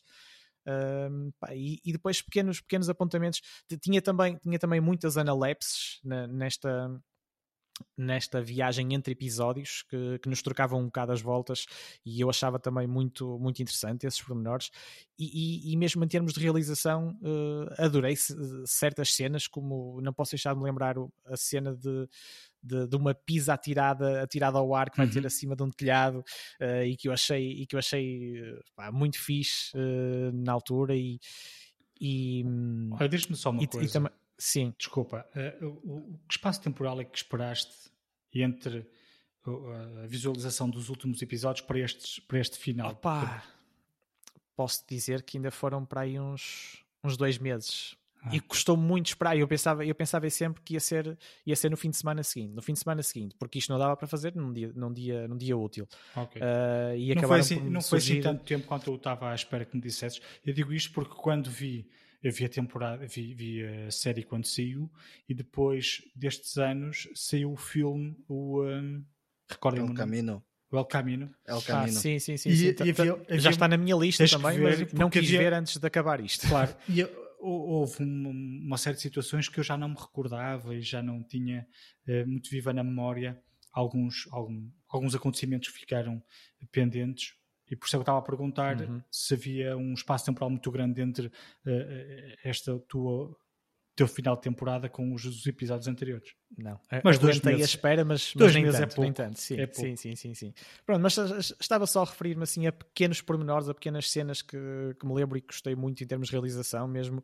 Lembro-me de, uma, de um plano uh, de um plano filmado com uma câmera num, num robô aspirador uhum. uh, que filmava, que filmava os, os detritos de uma, de uma, uma after party, digamos assim, sim, de uma festa. O episódio da mosca uh, também está muito interessante. Sim, exatamente. Pá. E tinha uma série de planos acelerados, super fast motion que que também tinham paisagens uh, e cenários, cenários espetaculares uh, ali do Novo México. Uh, haveria muito para dizer. As interpretações também acho que estão, que estão espetaculares, de muitos, muitos intérpretes. E mais uma vez, tendo visto este final de, de série, depois de ver o, o Nobody, com, com, com o Saul Goodman a interpretar novamente o seu papel em Breaking Bad, voltei a espantar-me com, com, a, com a versatilidade que ele demonstrou uh, entre estes dois papéis tão, tão distintos e foi, foi muito interessante. Pronto, e agora, e agora fiquei mesmo, pus mesmo na lista já uh, tanto esse, esse filme uh, El Caminho, salvo erro, e, e, também, e também uma. Eu, já não sei se é uma prequela ou se é uma sequela, mas acho que é mais uma prequela do Better Call Saul. É prequela. sim, com, com alguns atores que participaram nesta, uh, neste Breaking Bad. Sim, mas foi essencialmente, foi essencialmente isso que tive a oportunidade de ver esta semana, para além do filme uh, do qual vamos fazer a review já de seguida. Sim, opa, lá está. Breaking Bad é aquelas séries que realmente, pá, enfim, eu acho que toda a gente tem que ver, apesar de eu dar sempre o mesmo alerta. Primeira e segunda temporada é respirar fundo e dizer isto vai valer a pena. ok? Uhum. Isto vai valer a pena, porque foram muito difíceis. Eu pessoalmente vi Breaking Bad desde o primeiro episódio, ou seja, segui mesmo semana após semana, saiu um episódio eu via, saía outro eu via. Nessa altura eu vi imensas séries e, e essa era mais uma que eu via. Portanto, não me custou muito, mas eu sei que, de pessoas que eu, uh, eu, eu. penso que até eu vi a primeira temporada, parei, não vi mais. Depois, entretanto, começou a ver uma, uma amiga da, da minha namorada e depois, uh, só para ir na terceira temporada, a meio da terceira temporada, ela disse: E estás a ver Breaking Bad? Eu disse: Epá, parei na primeira, que aquilo é uma seca, não se passa nada, é sempre aquilo e não sei o que. Ela disse: Não, continua a ver, a sério, a segunda também é um bocadinho assim, mas a terceira, meu Deus, muda tudo. Não aquilo tem cinco, não é? Ok, pronto, sim, tem cinco. Ok, pronto, lá vou ver. E, e realmente, pronto, concordo com toda a gente, é, é realmente uma obra-prima, tem que ser visto, é absolutamente fantástico. Enfim, é eu por acaso via na, na, quinta temporada, ou seja, houve ali um, uma pausa a meio da quinta temporada. Eles guardaram os últimos episódios para serem transmitidos ligeiramente mais tarde, e foi nessa pausa que eu vi tudo, as, as, as, as, as quatro temporadas, mais a primeira parte da quinta temporada, que era para depois engatar nos últimos episódios. Yeah, yeah. Opa, assim, é, assim vale a pena ver. É, é realmente uma, uma série absolutamente fantástica. E tem um final que não é daqueles finais que, eh, que muita gente deseja de tudo acabar feliz para sempre, nem pouco mais ou menos, mas, mas eu acho que foi, que foi bastante, bem, foi tão bastante bem conseguido. Sim, sim, sim, sim. Da minha parte, eu, como disse, portanto, no início eu tenho três coisas para falar. Uh, duas delas são duas séries e, e um foi, um foi, foi, um filme que eu vi. Posso até começar pelo, pelo filme que eu vi.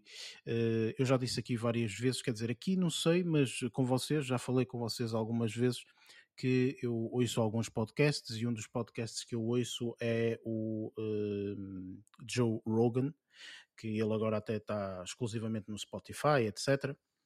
Antigamente estava no YouTube, mas agora, portanto, os episódios dele e, e, e todos os podcasts estão no, no, no, Spotify. E eu ouço, não tudo, porque, sinceramente, o, o indivíduo lança, sei lá, para uns 4 ou 5 episódios por, por semana e são para aí 3 horas, 2 horas e meia, 3 horas, 2 horas e meia. Não tenho paciência de 4 horas, alguns, quer dizer, enfim, uma pessoa também não faz mais nada a não ser ouvir o podcast do indivíduo. Mas ouvi uh, no outro dia, já não me lembro quem é o convidado, sinceramente, e achei engraçado porquê? Porque eles estavam a falar um bocadinho daquilo que nós também acabamos por falar quando estivemos uh, no, no, no, na semana passada, um bocadinho destas coisas todas, tanto as uh, americanices, pronto, de, das cenas de igualdade, etc. Enfim, pronto e eles estavam a dizer é difícil neste momento fazer um filme de comédia que realmente, portanto, aborde ou que fale de alguns assuntos, porque toda a gente vai agarrar naquilo e vai dizer é racista, é isto, é aquilo outro, blá, blá, enfim. E então ele disse, o convidado do Joe Rogan disse, olha, eu vi um filme que já foi há algum tempo, portanto já foi há cerca de seis anos, sensivelmente, é de 2015, que realmente, portanto, foi muito engraçado. E eu fiquei bastante curioso. Portanto, o filme chama-se um, de Overnight. Não vou aqui, obviamente, mandar spoilers, mas é daqueles filmes, é um filme de comédia, ok? É uma comédia, e uh, é uma comédia que eu achei bastante engraçado, porque uh, este filme, uh, vocês conhecem de certeza, portanto, é o Adam Scott, o Jason, eu não sei dizer este nome, este nome é muito esquisito, é o Schwar... Ih, Jesus, Schwartzman, acho que é isso, Schwartzman. Tem a Taylor Schwarzenegger. Não, não é Schwarzenegger. Não, é Schwartzman. Não, não, é de Schwartzman. Acho que é de Schwartzman. Uh, tem a Judith Godrich. É assim, são, são, são quatro personagens e literalmente o filme é, é, é, quase sempre com aquelas quatro personagens, ok? Portanto, vocês têm lá uma interação ou outra com outros, mas é só essas quatro personagens, é isto. E o filme é, uh, portanto, um casal uh, que tem um filho pequeno e mudam-se para Los Angeles, uh, e uh, mudaram-se de uma, de uma cidade qualquer dentro dos Estados Unidos e acabam por não conhecer ninguém nessa cidade e uh, vão a uma festa de aniversário e conhecem outro casal que também tem outro, outra, outra criança e eles convidam-nos para irem jantar à casa deles. Pronto. E o resto vocês têm que ver o filme. Porque eu não vou dar spoilers. Pronto, eles vão lá jantar e tudo desenrola-se aí ok? Portanto, é literalmente o filme é aquela noite inteira, ok? Pronto. Mas é muito engraçado.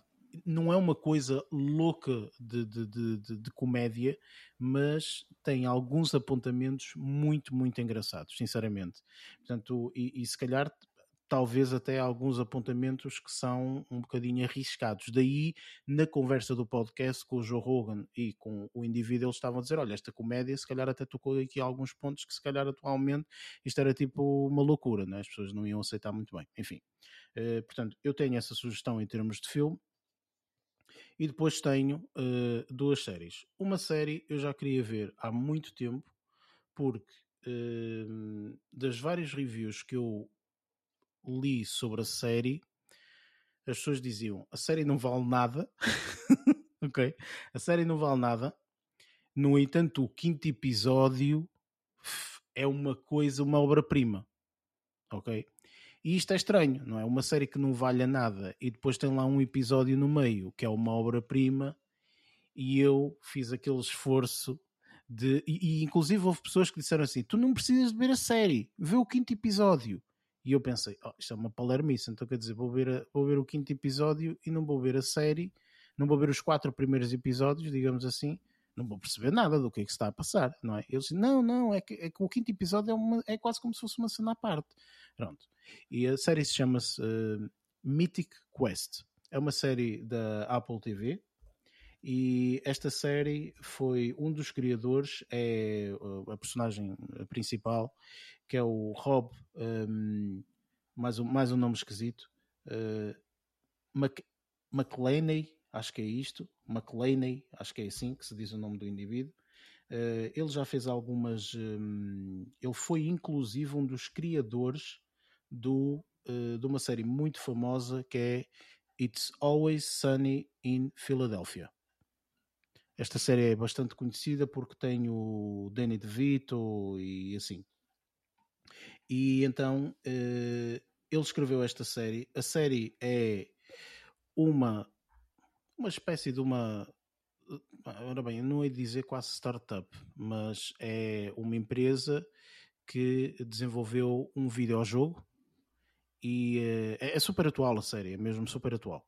A empresa desenvolveu o, o, o videojogo, são muito famosos por causa disso, por causa desse videojogo que eles desenvolveram, e uh, é a vida deles saber realmente como é que se o, o, ideias que eles têm para o videojogo um, pessoas que eles querem a promover o videojogo etc Pronto. para quem realmente também não conhece esse mundo eu acho que é engraçado ver a série porque realmente demonstra uh, muitos aspectos de, de, desse, desse tipo de mundo.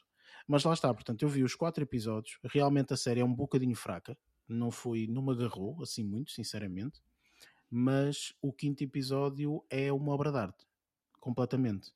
Mas é... a classificação até, até, a classificação dos episódios até estão interessantes. Sim, mas a o, sério, é assim, eu não vi mais do que isso, ou seja, eu só vi okay. aqueles cinco episódios, os ah, quatro okay. anteriores e depois vi o, o, quinto episódio. Okay. Eu acho que a primeira temporada tem para aí 10 ou 12, ou uma coisa assim qualquer, ou três episódios. Um, e aí já começaram agora a segunda temporada.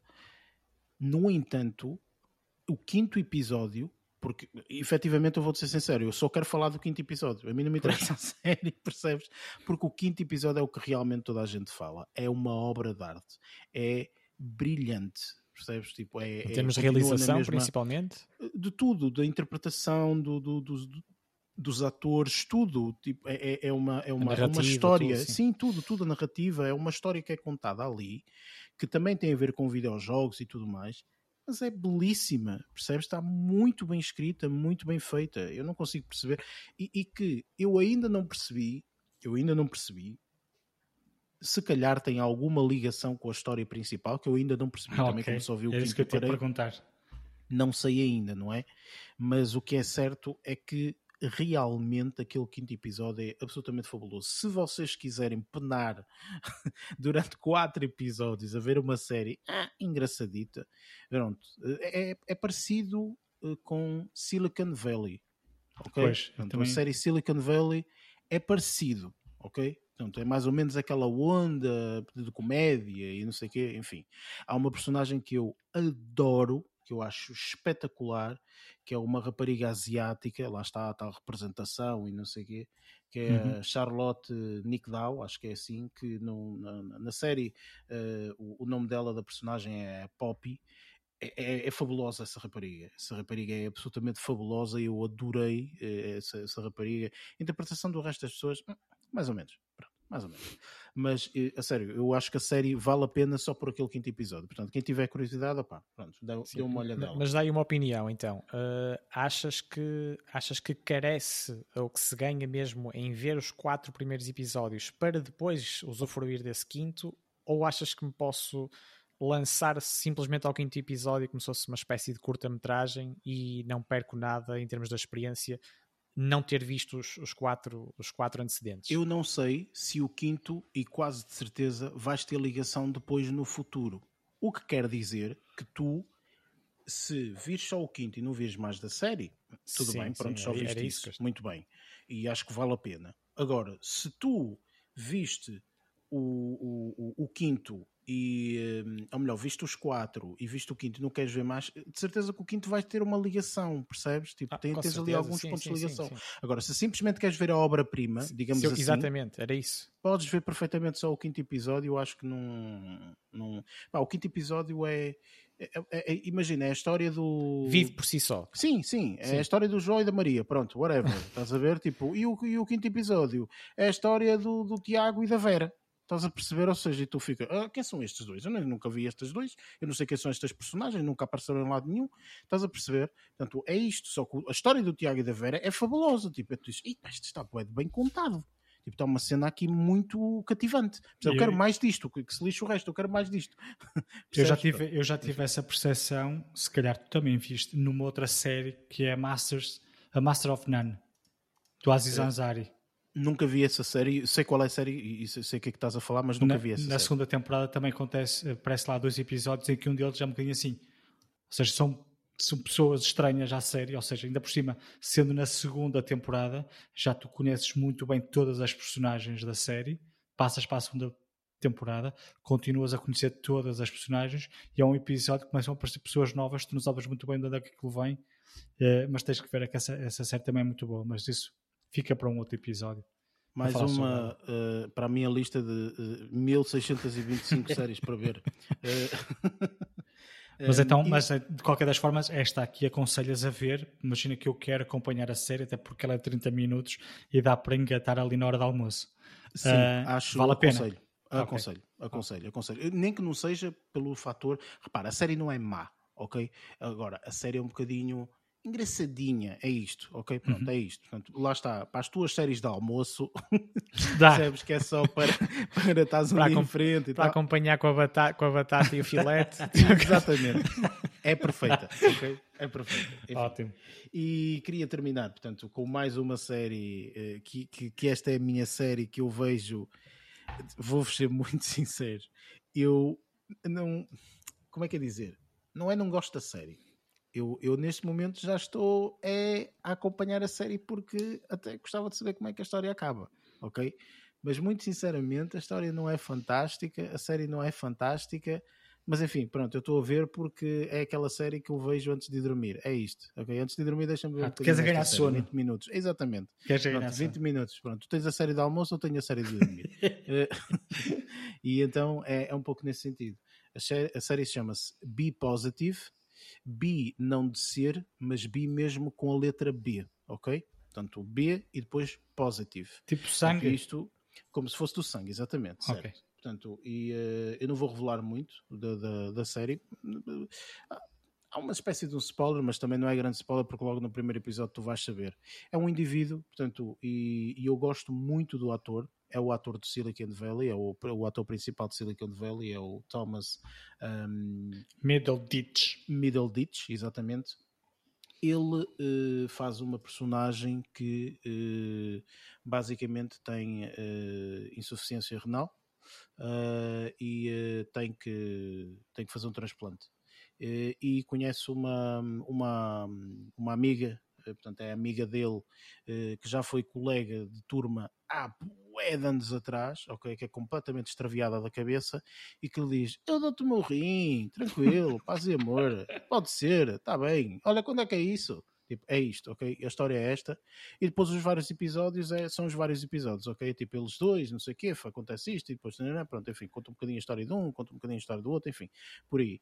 Eh, e eu fui vendo esta, esta, eh, esta série na expectativa de realmente tornar-se algo fantástico e agora já estou viciado porque quero saber como é que acaba e assim, eu nem sequer sei se vai ter segunda temporada ou não, pelo menos nesta primeira temporada já vai em 18 episódios, não sei se vai continuar ou não para uma segunda temporada, não sei se vai ser renovada, mas eh, pronto, é a série que eu vejo antes de dormir, é isto, ok? Portanto, não é nada de, de especial.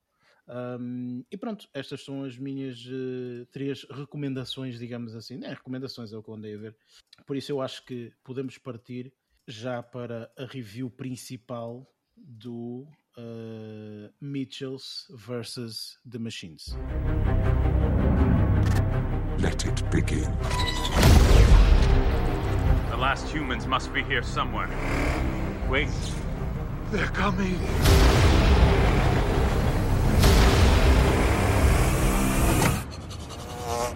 Is that a burnt orange 1993 station wagon? Or is it. Ah! Who are these unstoppable warriors? We're the Mitchells, the only people who can save the world.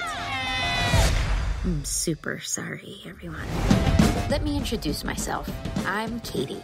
I'm sort of a weirdo. My parents haven't figured me out yet. To be fair, it took me a while to figure myself out. My brother, also weird. Hi, would you like to talk to me about dinosaurs?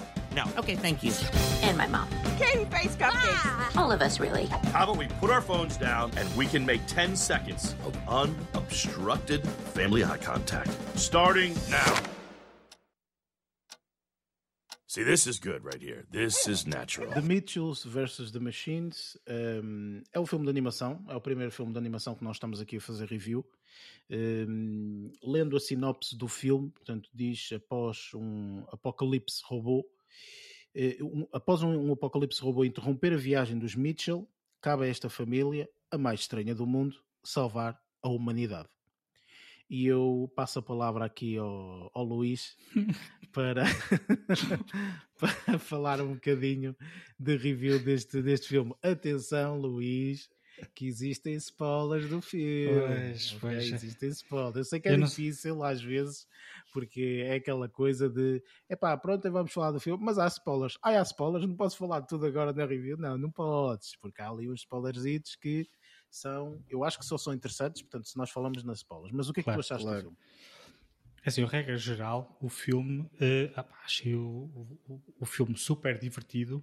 Eu já tinha, já tinha visto um, um, outro filme também da Sony, que são os mesmos criadores, que era o Spider-Man. O. Deixa-me só. Into the Multiverse ou não sei quantos. Isso mesmo. É. Esse aí também gostei bastante. E, e, e, e esta, esta, este filme também me fez relembrar algumas dessas, dessas um, desse filme do, do Spider-Man, eh, no sentido em que tem uma série de características visuais, digamos assim, ehm, que, que, me faziam remeter a, a, cartoons, por exemplo, a comics e, e, e, esse, esse, esse mundozinho cheio de, de cor, digamos assim. Mas uh, relativamente ao filme, tentando não falar de spoilers, isto é é um bocado estranho, um, mas gostei bastante. É assim, a, a história um, anda em volta desta, desta, desta família ligeiramente, ligeiramente não, completamente disfuncional, mais o seu cãozinho, um, que também é uma parte muito importante uh, da, da, história. Um, mas gostei, é assim, é lógico que isto aqui é um filme sobre a família, sobre a interação familiar, a comunicação, o impacto que a tecnologia um, tem epá, na convivência familiar, não é? Os telemóveis, todos olhar para o telemóvel quando uma, um, um, dos membros está a tentar uh, manter uma conversa. Um, então, todos esses temas, que, embora sejam ligeiramente clichês, estão todos abordados, abordados aqui na, na no filme mesmo a, uma parte muito engraçada, a falta de conexão do Wi-Fi, o que é que provoca o não teres o Wi-Fi disponível? Leva as pessoas à loucura, não é? é a loucura total. Uh, acontece agora. E, pois, pois, ou seja, todas, todas estas temáticas, lá está, uh, tem tudo a ver com uh, aquela crítica social que, que, já tem vindo a ser falada nos últimos anos, que não é novidade, ou seja, uh, toda esta abordagem à tecnologia, um, à evolução tecnológica que fala o filme, não é novidade de todo, ou seja, a história não prima pela, nessa vertente, é mais a nível visual, o grafismo da história, eh, do, do, do, do o desenho do, filme, um, ehm, depois a interação entre as personagens é muito interessante. Sei lá, uh, existe um, uma panóplia de, de referências. Lá, isto aqui assim não vou poder ser uh, tão específico, porque lá está. Uh, fala logo de, de spoilers, mas existe uma tonelada de referências de outros filmes. Estava por dentro de uma, uma, uma cultura popular cinematográfica muito grande, é? desde, desde o de, do estampado das meias da, da, de uma das personagens até lá, à fala de uma outra personagem. Então tem tudo uma série de referências de outros filmes clássicos, eh, de vários eh, realizadores conceituados. Eh, mas isso aí, se calhar, devemos falar mais à frente, se não for eu, qualquer um de vocês deve-se ter apercebido de, de, dessas brincadeiras que foram, feito, foram sendo feitas ao longo da, do, do, do filme. Passo, passo a palavra para o outro. Lázaro, o que é que tu achaste? Pronto, um, eu achei que o filme tem uma boa vibe. Um, nós que estamos habituados, se calhar, a ver as, os filmes de animação da Disney, a estética não tem nada a ver com, com os filmes da Disney. Ali é, é como estavas a dizer, Luís, são filmes feitos pela Sony, então tipo a estética acaba por ser um bocadinho diferente. Eu já estava, já tinha visto o, o filme uh, em português é Chove em Almôndegas, mas em, em inglês é Cloudy Chance, não, é Cloudy é coisa with Chance of Meatballs, é isso. Uh, o nome uh, às vezes é acaba por ser difícil de dizer. Um, mas a estética é muito idêntica. Um, e a Sony tem feito esse tipo de, de, de imagem. Contudo, houve ali uma situação de, de, de, uma mistura de um 3D com 2D que achei uh, bastante interessante, muito, muito engraçada mesmo, e acho que dá bastante vida ao filme. É isso que também faz a tal parte da viagem de família ser mais, mais animada. Ou seja, são coisas, referências deles, de família entre eles, e então passam também para a tela uh, de forma mais mais explosiva. Um, a banda sonora está um bocadinho encaixada também com, com, o, estilo, o, estilo, o estilo do filme. Um, adorei a parte, uma das partes em colocar uma música, de, por exemplo, de Madon, que é um, que é um artista que eu gosto de seguir uh, e, e que, que, fez todo sentido com a, com a, com a parte que, que, estava, que estava no filme. Um, e a interação entre as personagens está muito orgânica, ou seja, nota-se mesmo que ali é uma, é uma família disfuncional, esquisita, por assim dizer, uh, e, e, uh, e, como estava aí a dizer na sinopse, que é uma família que vai salvar o mundo, um, é uma família extremamente disfuncional que acaba por salvar o mundo. Opa, e acho que o filme está tá, tá, tá engraçado, está fixe, e, e, um, e gostei bastante até. Barreto, o que é que tu achaste? Posso começar uh, por dizer que uma das minhas primeiras conclusões uh, é que isto, efetivamente, o, o filme tratava de, de, um lugar comum do, daquilo que são muitas das relações uh, modernas entre, entre pais e filhos. não, não é nada que nos, seja, que nos seja estranho a nenhum de nós mas, mas sendo, sendo este lugar comum e uma coisa mais do que, mais do que badalada já, uh, foi tratado de uma forma, de uma forma bastante, bastante animada e, e engraçada e fixe, como, como o Lázaro disse.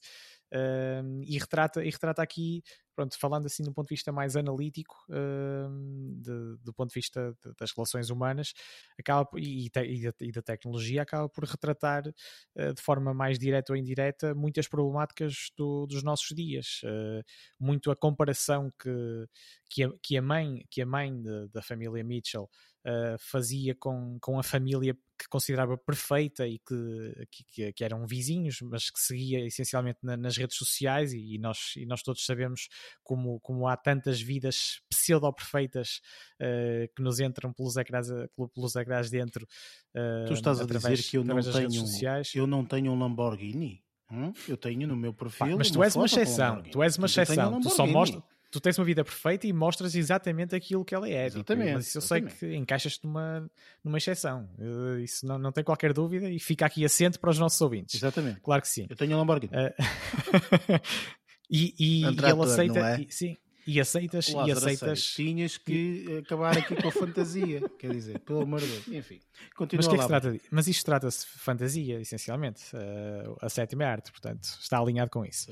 Um, Uh, e, e, neste caso, uh, posso, há aqui uma curiosidade também que uh, tudo isto, ou todo, todo este elenco, esta família, os Mitchells, esta família disfuncional, como, como o Luís referiu logo, logo de início, é também inspirada, ou trata-se de uma família real. Que, que, acho que é uma curiosidade uh, engraçada ter, ter essa percepção no final do filme, e isto é uma coisa revelada uh, mais para o final, e acho que isto não é nenhum spoiler. Não. Uh, posso, posso deixar aqui um apontamento que é em relação a um ator que nós, uh, que nós já avaliamos e não muito positivamente uh, num, num filme que, que falamos, que abordámos recentemente, que era o Bad Trip, uh, que era o Eric Andre, e que neste caso dá voz ao cientista que, que acaba por criar toda a tecnologia que se, que se tornou perversa e que, e que despoleta toda esta problemática com que o filme e, os, e, e a família se a família e a humanidade se, se depara. Uh, e depois há, há, aqui várias, há aqui várias uh, conclusões ou reflexões a tirar, uh, que é uma coisa que já vai sendo abordada recorrentemente ao longo, ao longo destes ao longo dos últimos anos que é a tentativa de um equilíbrio entre, entre o real e o digital porque sabemos que as gerações atuais acabam por ficar demasiado mergulhadas muitas vezes ou quase totalmente no digital, um, e, e, isto também demonstra, acaba por demonstrar, uh, mais pronto, no decorrer do filme, a importância de recuperar eh, o, o sentido da, da importância do, do, convívio real e do convívio familiar uh, e de um contacto mais, uh, mais estreito com a natureza, ao, invés ao invés de termos aqueles cenários em que as pessoas estão ligadas ao mundo, mas, mas não estão ligadas àquilo que está à sua frente, como é o caso das reuniões familiares ou, ou simplesmente um jantar de família, uh, como também já referiram aqui. Uh, pronto, acaba por fazer muitos paralelos e acabam por fazer um jogo muito dinâmico e bastante divertido uh, em torno de todas estas problemáticas. Portanto, eu acho que a análise é bastante positiva. Opa, olha, eu, eu desconhecia totalmente a existência ou a possibilidade de existência deste filme eu, normalmente, estes filmes de animação, eu gosto muito, muito, muito de filmes de animação. Porque eu acho que chegamos a um patamar que os filmes de animação já não são aquela coisinha da Branca de Neve e os Sete Anões, ou a Cinderela, ou... não, já não é nada disso. Já são histórias que têm sempre uma mensagem uh, muito específica. Uh, filmes, claro que eu acho que um dos melhores aqui que se pode colocar é, é, é, é Pixar, portanto o Pixar acaba por fazer um filme que é tanto para, para putos como é para adultos, como é para toda a gente, não é? Portanto tem sempre uma mensagem fantástica. E eu acho que este filme de alguma forma também conseguiu essa mensagem. Portanto há ali a mensagem que todos vocês já falaram e muito bem, de realmente, portanto, demonstrar um pouco que apesar de vivermos neste mundo cheio de tecnologia, pá, temos que na mesma continuar a prestar atenção a quem está à frente de nós e, e tudo mais. E ter momentos tanto para uma coisa como para outra, não é? Portanto, é, é, é, é por aí. Eu achei eh, engraçado e, e, depois também por curiosidade fui ver, houve ali algumas personagens que eu imediatamente identifiquei quem eram os, os, os atores que estão, que estão a dar voz, portanto identifiquei imediatamente, houve outros que não, nem por isso, e, e até fiquei bastante uh, espantado a ver uh, os créditos finais, portanto há ali algumas personagens, como o caso, por exemplo, do Conan O'Brien. O Conan O'Brien dá voz Sim. a um dos robôs. Portanto, eu desconhecia totalmente. Eu até eu nem me lembro de todo, mas uh, outras personagens que também que, que, eu, que eu desafiei-me ao longo do, ao longo do, do filme, desafiei-me a tentar perceber, epá, deixa-me ver quem é que este gajo, que esta voz não é estranha, não me apetece ver também, aquele desafio mental de tentar saber quem é que, quem é que dá a voz àquilo, e no final alguns, a grande parte deles acertei, uh, sabia, sabia exatamente quem é que, quem é que deu voz. Um, eu achei que no geral, num todo, portanto, o filme está tá muito bem, está muito bem feito, gostei também muito daquilo que tu falaste, Lázaro, e notei rapidamente aquela ligação entre o 2D e o 3D, que foi realmente este filme está um bocadinho diferente. Porque... É, está muito bem feito mesmo. Sim, eu, normalmente nós estamos habituados a ver ou 2D ou 3D, portanto, a ver esta ligação entre estas duas partes, acho que foi, foi, foi muito, muito interessante. E, e pronto, pá, o filme é um filme cool, é um filme uh, para ver em família e é aqueles filmes mesmo fun, fun, fun mesmo. Tipo, é só diversão. E hilariante também, não é? Não é só aquele, ah, engraçadinho. Não, é hilariante. Houve cenas que eu quase que me mijei a rir? Porque há cenas absolutamente extraordinárias. E algo e, obviamente... que eu quero referir, vamos referir depois, não é? Sim, sim, vamos referir depois, obviamente, mas eh, eu, eu digo-te que uma das personagens preferidas minhas era o cão. O cão era, era isso, eu ia dizer, o cão estrábico. hilariante, hilariante, enfim. Eh, eu acho que nunca, nunca existiu um cão tão, tão, tão icónico como aquele, daquela forma especificamente, que era um cão tipo... Não consegui já, já vamos falar mais à frente. Sim, sim, mas é, lá está, portanto, isto acaba por não ser um spoiler, é um sim, cão que, que, que, não vale nada como cão, não é? Quer dizer que é estrábico e, e, o é esforço que ele fazia para, para olhar em frente. Oh meu Deus. Exato. Eu, eu, adorei aquele quando lhe espetam a estrelinha de bom comportamento e, e, e, ele consegue fazer aquele último esforço para conseguir olhar, olhar a convergir o olhar. Opa, enfim, pronto, é um, filme, é um filme. É por isso que eu, que eu estava a dizer que houve, houve partes que eu quase que me ia mijando mesmo a rir, porque e, efetivamente o filme está muito engraçado neste aspecto, em termos das piadas, as piadas são muito bem colocadas, no tempo certo, ah, nesse aspecto absolutamente fantástico. Uh, e pronto, vamos passar para os spoilers, porque o pessoal quer falar um bocadinho relativamente aos spoilers. Why aren't those guys' heads exploding? We can tell the difference between dog and pig and bread. If we're going down, Dad, this one's for you. Robots, play our song. Come on.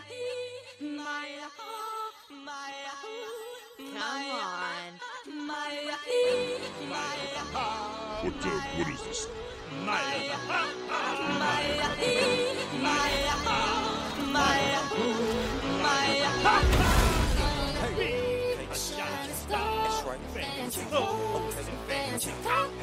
Let me see, we're gonna go far, cause everyone knows.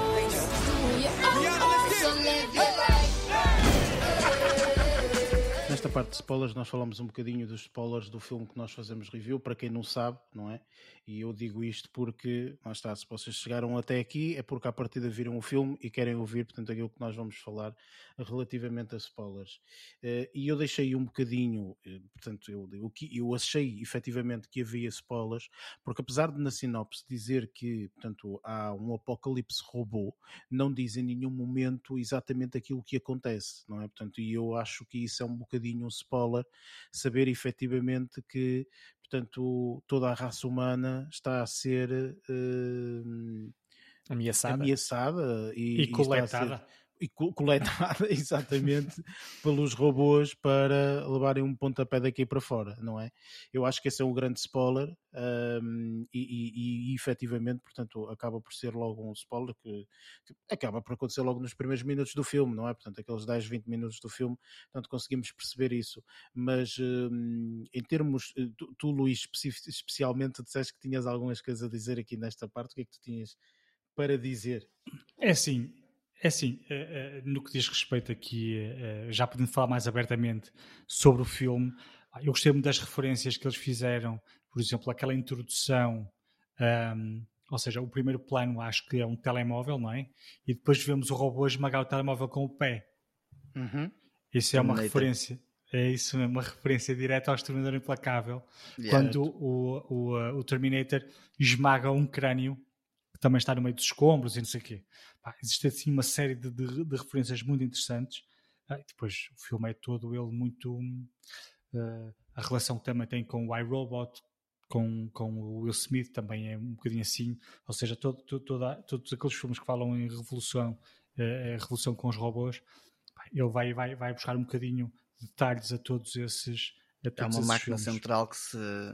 Uh, sim, sim, sim, sim. Um, como é que se pode dizer que se opa, que gere, organiza que. Pois. é para, para, para, para expulsar a humanidade, um ou seja, fazer, é, é, um sempre, é, é, sempre inteligência artificial. Escrava. Quase quase sempre inteligência sim, artificial. Sim, sim. Daí a dizer que era um lugar comum, sim. Apesar de que neste filme, portanto, tudo é representado. Portanto, eu, este filme, quer dizer, enfim, isto dá logo alusões imediatamente a uma Apple, a uma Google, claro a um pouco do Facebook. Portanto, Não é a à sorte mistura... que, que, o gajo que cria a tecnologia se chama Mark e depois a segunda, o segundo nome parece quase Zuckerberg, só que não é. Exatamente, exatamente.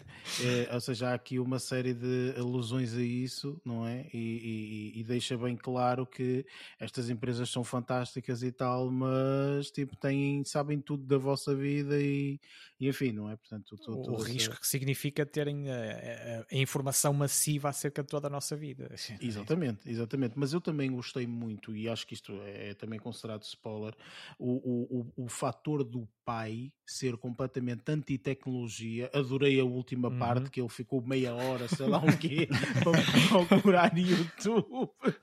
Quer dizer, enfim. É, Quase que até que partia candeeiros e partia tudo enervado. não sabia fazer Ser frustrado. Mas não interessa, aprendeu. Mostra que a geração mais velha consegue aprender a trabalhar com novas tecnologias. Isto num esforço familiar de, de ir de encontro, lá está, de se encontrarem a meio do caminho entre a filha e ele. É? Exatamente, é? e eu acho que isso também foi uma mensagem relativamente importante, porque muitas vezes nestes filmes, ou curtas, ou seja o que for, portanto, há muito aquela perspectiva de não, temos de largar os telemóveis e olhar todos uns para outros. Certo, mas a tecnologia em si não é má. Ok? Claro o que é mau é o excesso dela, não é? Portanto, como o álcool que nós vimos no, no, no, no filme passado. Filme passado.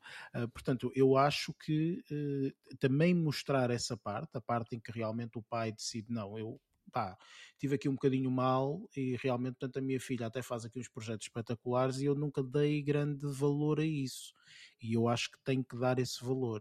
E isso também, na minha opinião, é uma mensagem extremamente importante. O reconhecimento do pai que também não esteve bem e sinceramente acho que é foi não estava de todo à espera que este filme fosse assim tivesse uma mensagem uh, assim se calhar tão forte para um lado e para o outro pois Sabe? também pensava que pensei que eles iam mais massacrar ali a tecnologia e pensava que iam dar uh, mais importância ao facto dela deixar um bocadinho a tecnologia para ir mais de encontro ao pai e não ao contrário. Também pensei que isso fosse acontecer. A festa, a festa que ela fez, só porque o pai subscreveu, a muito custo, o canal de YouTube dela. Que Mal ela sabia do, do, foi... dos episódios que ele passou até conseguir fazer isso. Isso aí foi muito, muito engraçado. Opa, eu adorei a comédia. Eu acho que a comédia, acima de tudo, aqueles momentos todos parvos do cão. A luta, a luta dos robôs, Posso... por exemplo. Sim. Ah, diz, diz, diz, Barreto, diz, qualquer Posso coisa, acrescentar já? Eu adorei, eu adorei aquela improvisação, neste caso da filha, em que, sabendo que os robôs não, só atacavam os, os seres humanos, uh, acabou por usar o cão, uh, pôs, pôs, o cão no capô do carro a servir como escudo, e que é que escudo eles, que é que eles confundiam? Era cão eles confundiam Sim. porco, cão, porco, cão, porco, cão, cão. porco, pão de forma, pão, era de forma. Assim. Pão de forma, e depois aí é que dava o erro. e eles entravam, entravam em crash, os próprios robôs. Em curto-circuito, então desfaziam-se. Opa, eu, achei, eu achei isso espetacular. Essa, no entanto, tu tinhas o cão do vizinho que era melhor, que o cão do vizinho tinha músculos a torta e direito. O vizinho era todo musculado, era o inverso. Era a vida perfeita do Instagram. A vida perfeita, um era estrábico, o era musculado. Outra referência que eu gostei bastante foi aquela criticazinha a tudo que é eletrodomésticos que se controlam por Wi-Fi. E que têm um chip. Têm um Sim. chip todos. Têm todos seja, um chip. Sim, e ele, são os eletrodomésticos inteligentes eu, hoje em dia. Não? É? Os rumbas todos a querem pelas escadas rolantes foi espetacular. Porque eles estavam... Chegam às escadas. Porque eles estavam a fazer esse plano. Estava, era, o plano era entre os rumbas e o, e, e o miúdo. E então a, a, sequência de imagens parecia que os rumba, rumbas se estavam a aproximar muito do puto. E depois é que mostrou o grande plano, porque o puto estava no fundo das escadas e os rumbas estavam todos lá em cima. E eles todos a querem pelas escadas. Foi pá, espetacular, espetacular. Essa, eu ri-me eu ri imenso com isso. Foi. Uma das partes que eu gostei foi também a mãe virar quase como uma Super Rambo feminina. Uma samurai. Uma é, samurai. Isso, isso foi inspirado a destruir no Kill Bill, só, por, yeah, só porque tocou no filho. Imagina. Mãe é mãe. Ataca logo. É, é, e também é para demonstrar a capacidade de transformação dos pais quando, quando alguém afeta os seus filhos, não é? Sim, yeah. pá, olha, eu, eu vou ser sincero, eu acho que, que, que o filme, de uma forma geral, está uh, muito bom, não, não estava de toda à espera. Foi uma muito, muito, muito, muito agradável surpresa. Acho que todos nós também concordamos com isso. Portanto, foi uma excelente surpresa que, que eu já sabia e normalmente os filmes de animação são sempre engraçados e tal, mas há alguns que não têm assim grande piada. Mas se calhar não é uma... neste este nível, não? Não, este foi, foi uma agradável surpresa porque, pá, eu digo-te, eu não estava à espera de me rir tanto, percebes? É por aí. Portanto, eu gosto de me rir eh, com algumas comédias e tal, sim senhor, mas não me estava à espera de rir tanto, foi muito agradável. Portanto, e, e, e ao contrário do filme que vimos a semana passada, não me custou nada a ver. é, este aqui foi bastante divertido, foi. É. Enfim, vamos uh, passar para, um, para as notas finais, uh, que é o nosso próximo segmento.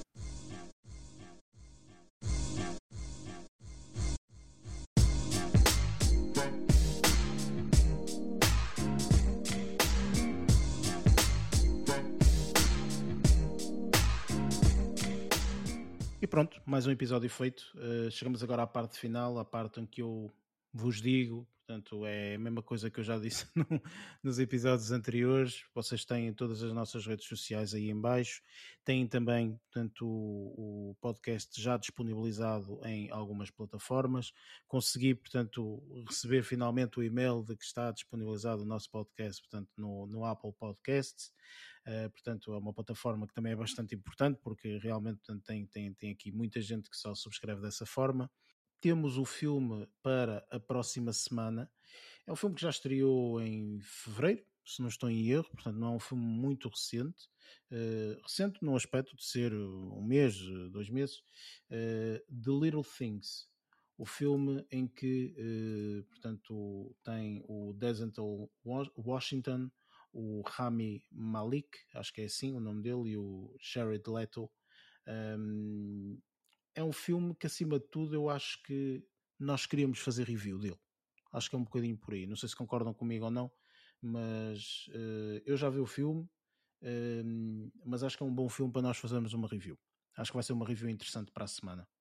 Nesta última parte, eu dou sempre a oportunidade daqui dos meus três amigos dizerem o que eles quiserem para se despedirem. Por isso, Luís, é só o adeus normal ou mais qualquer coisa?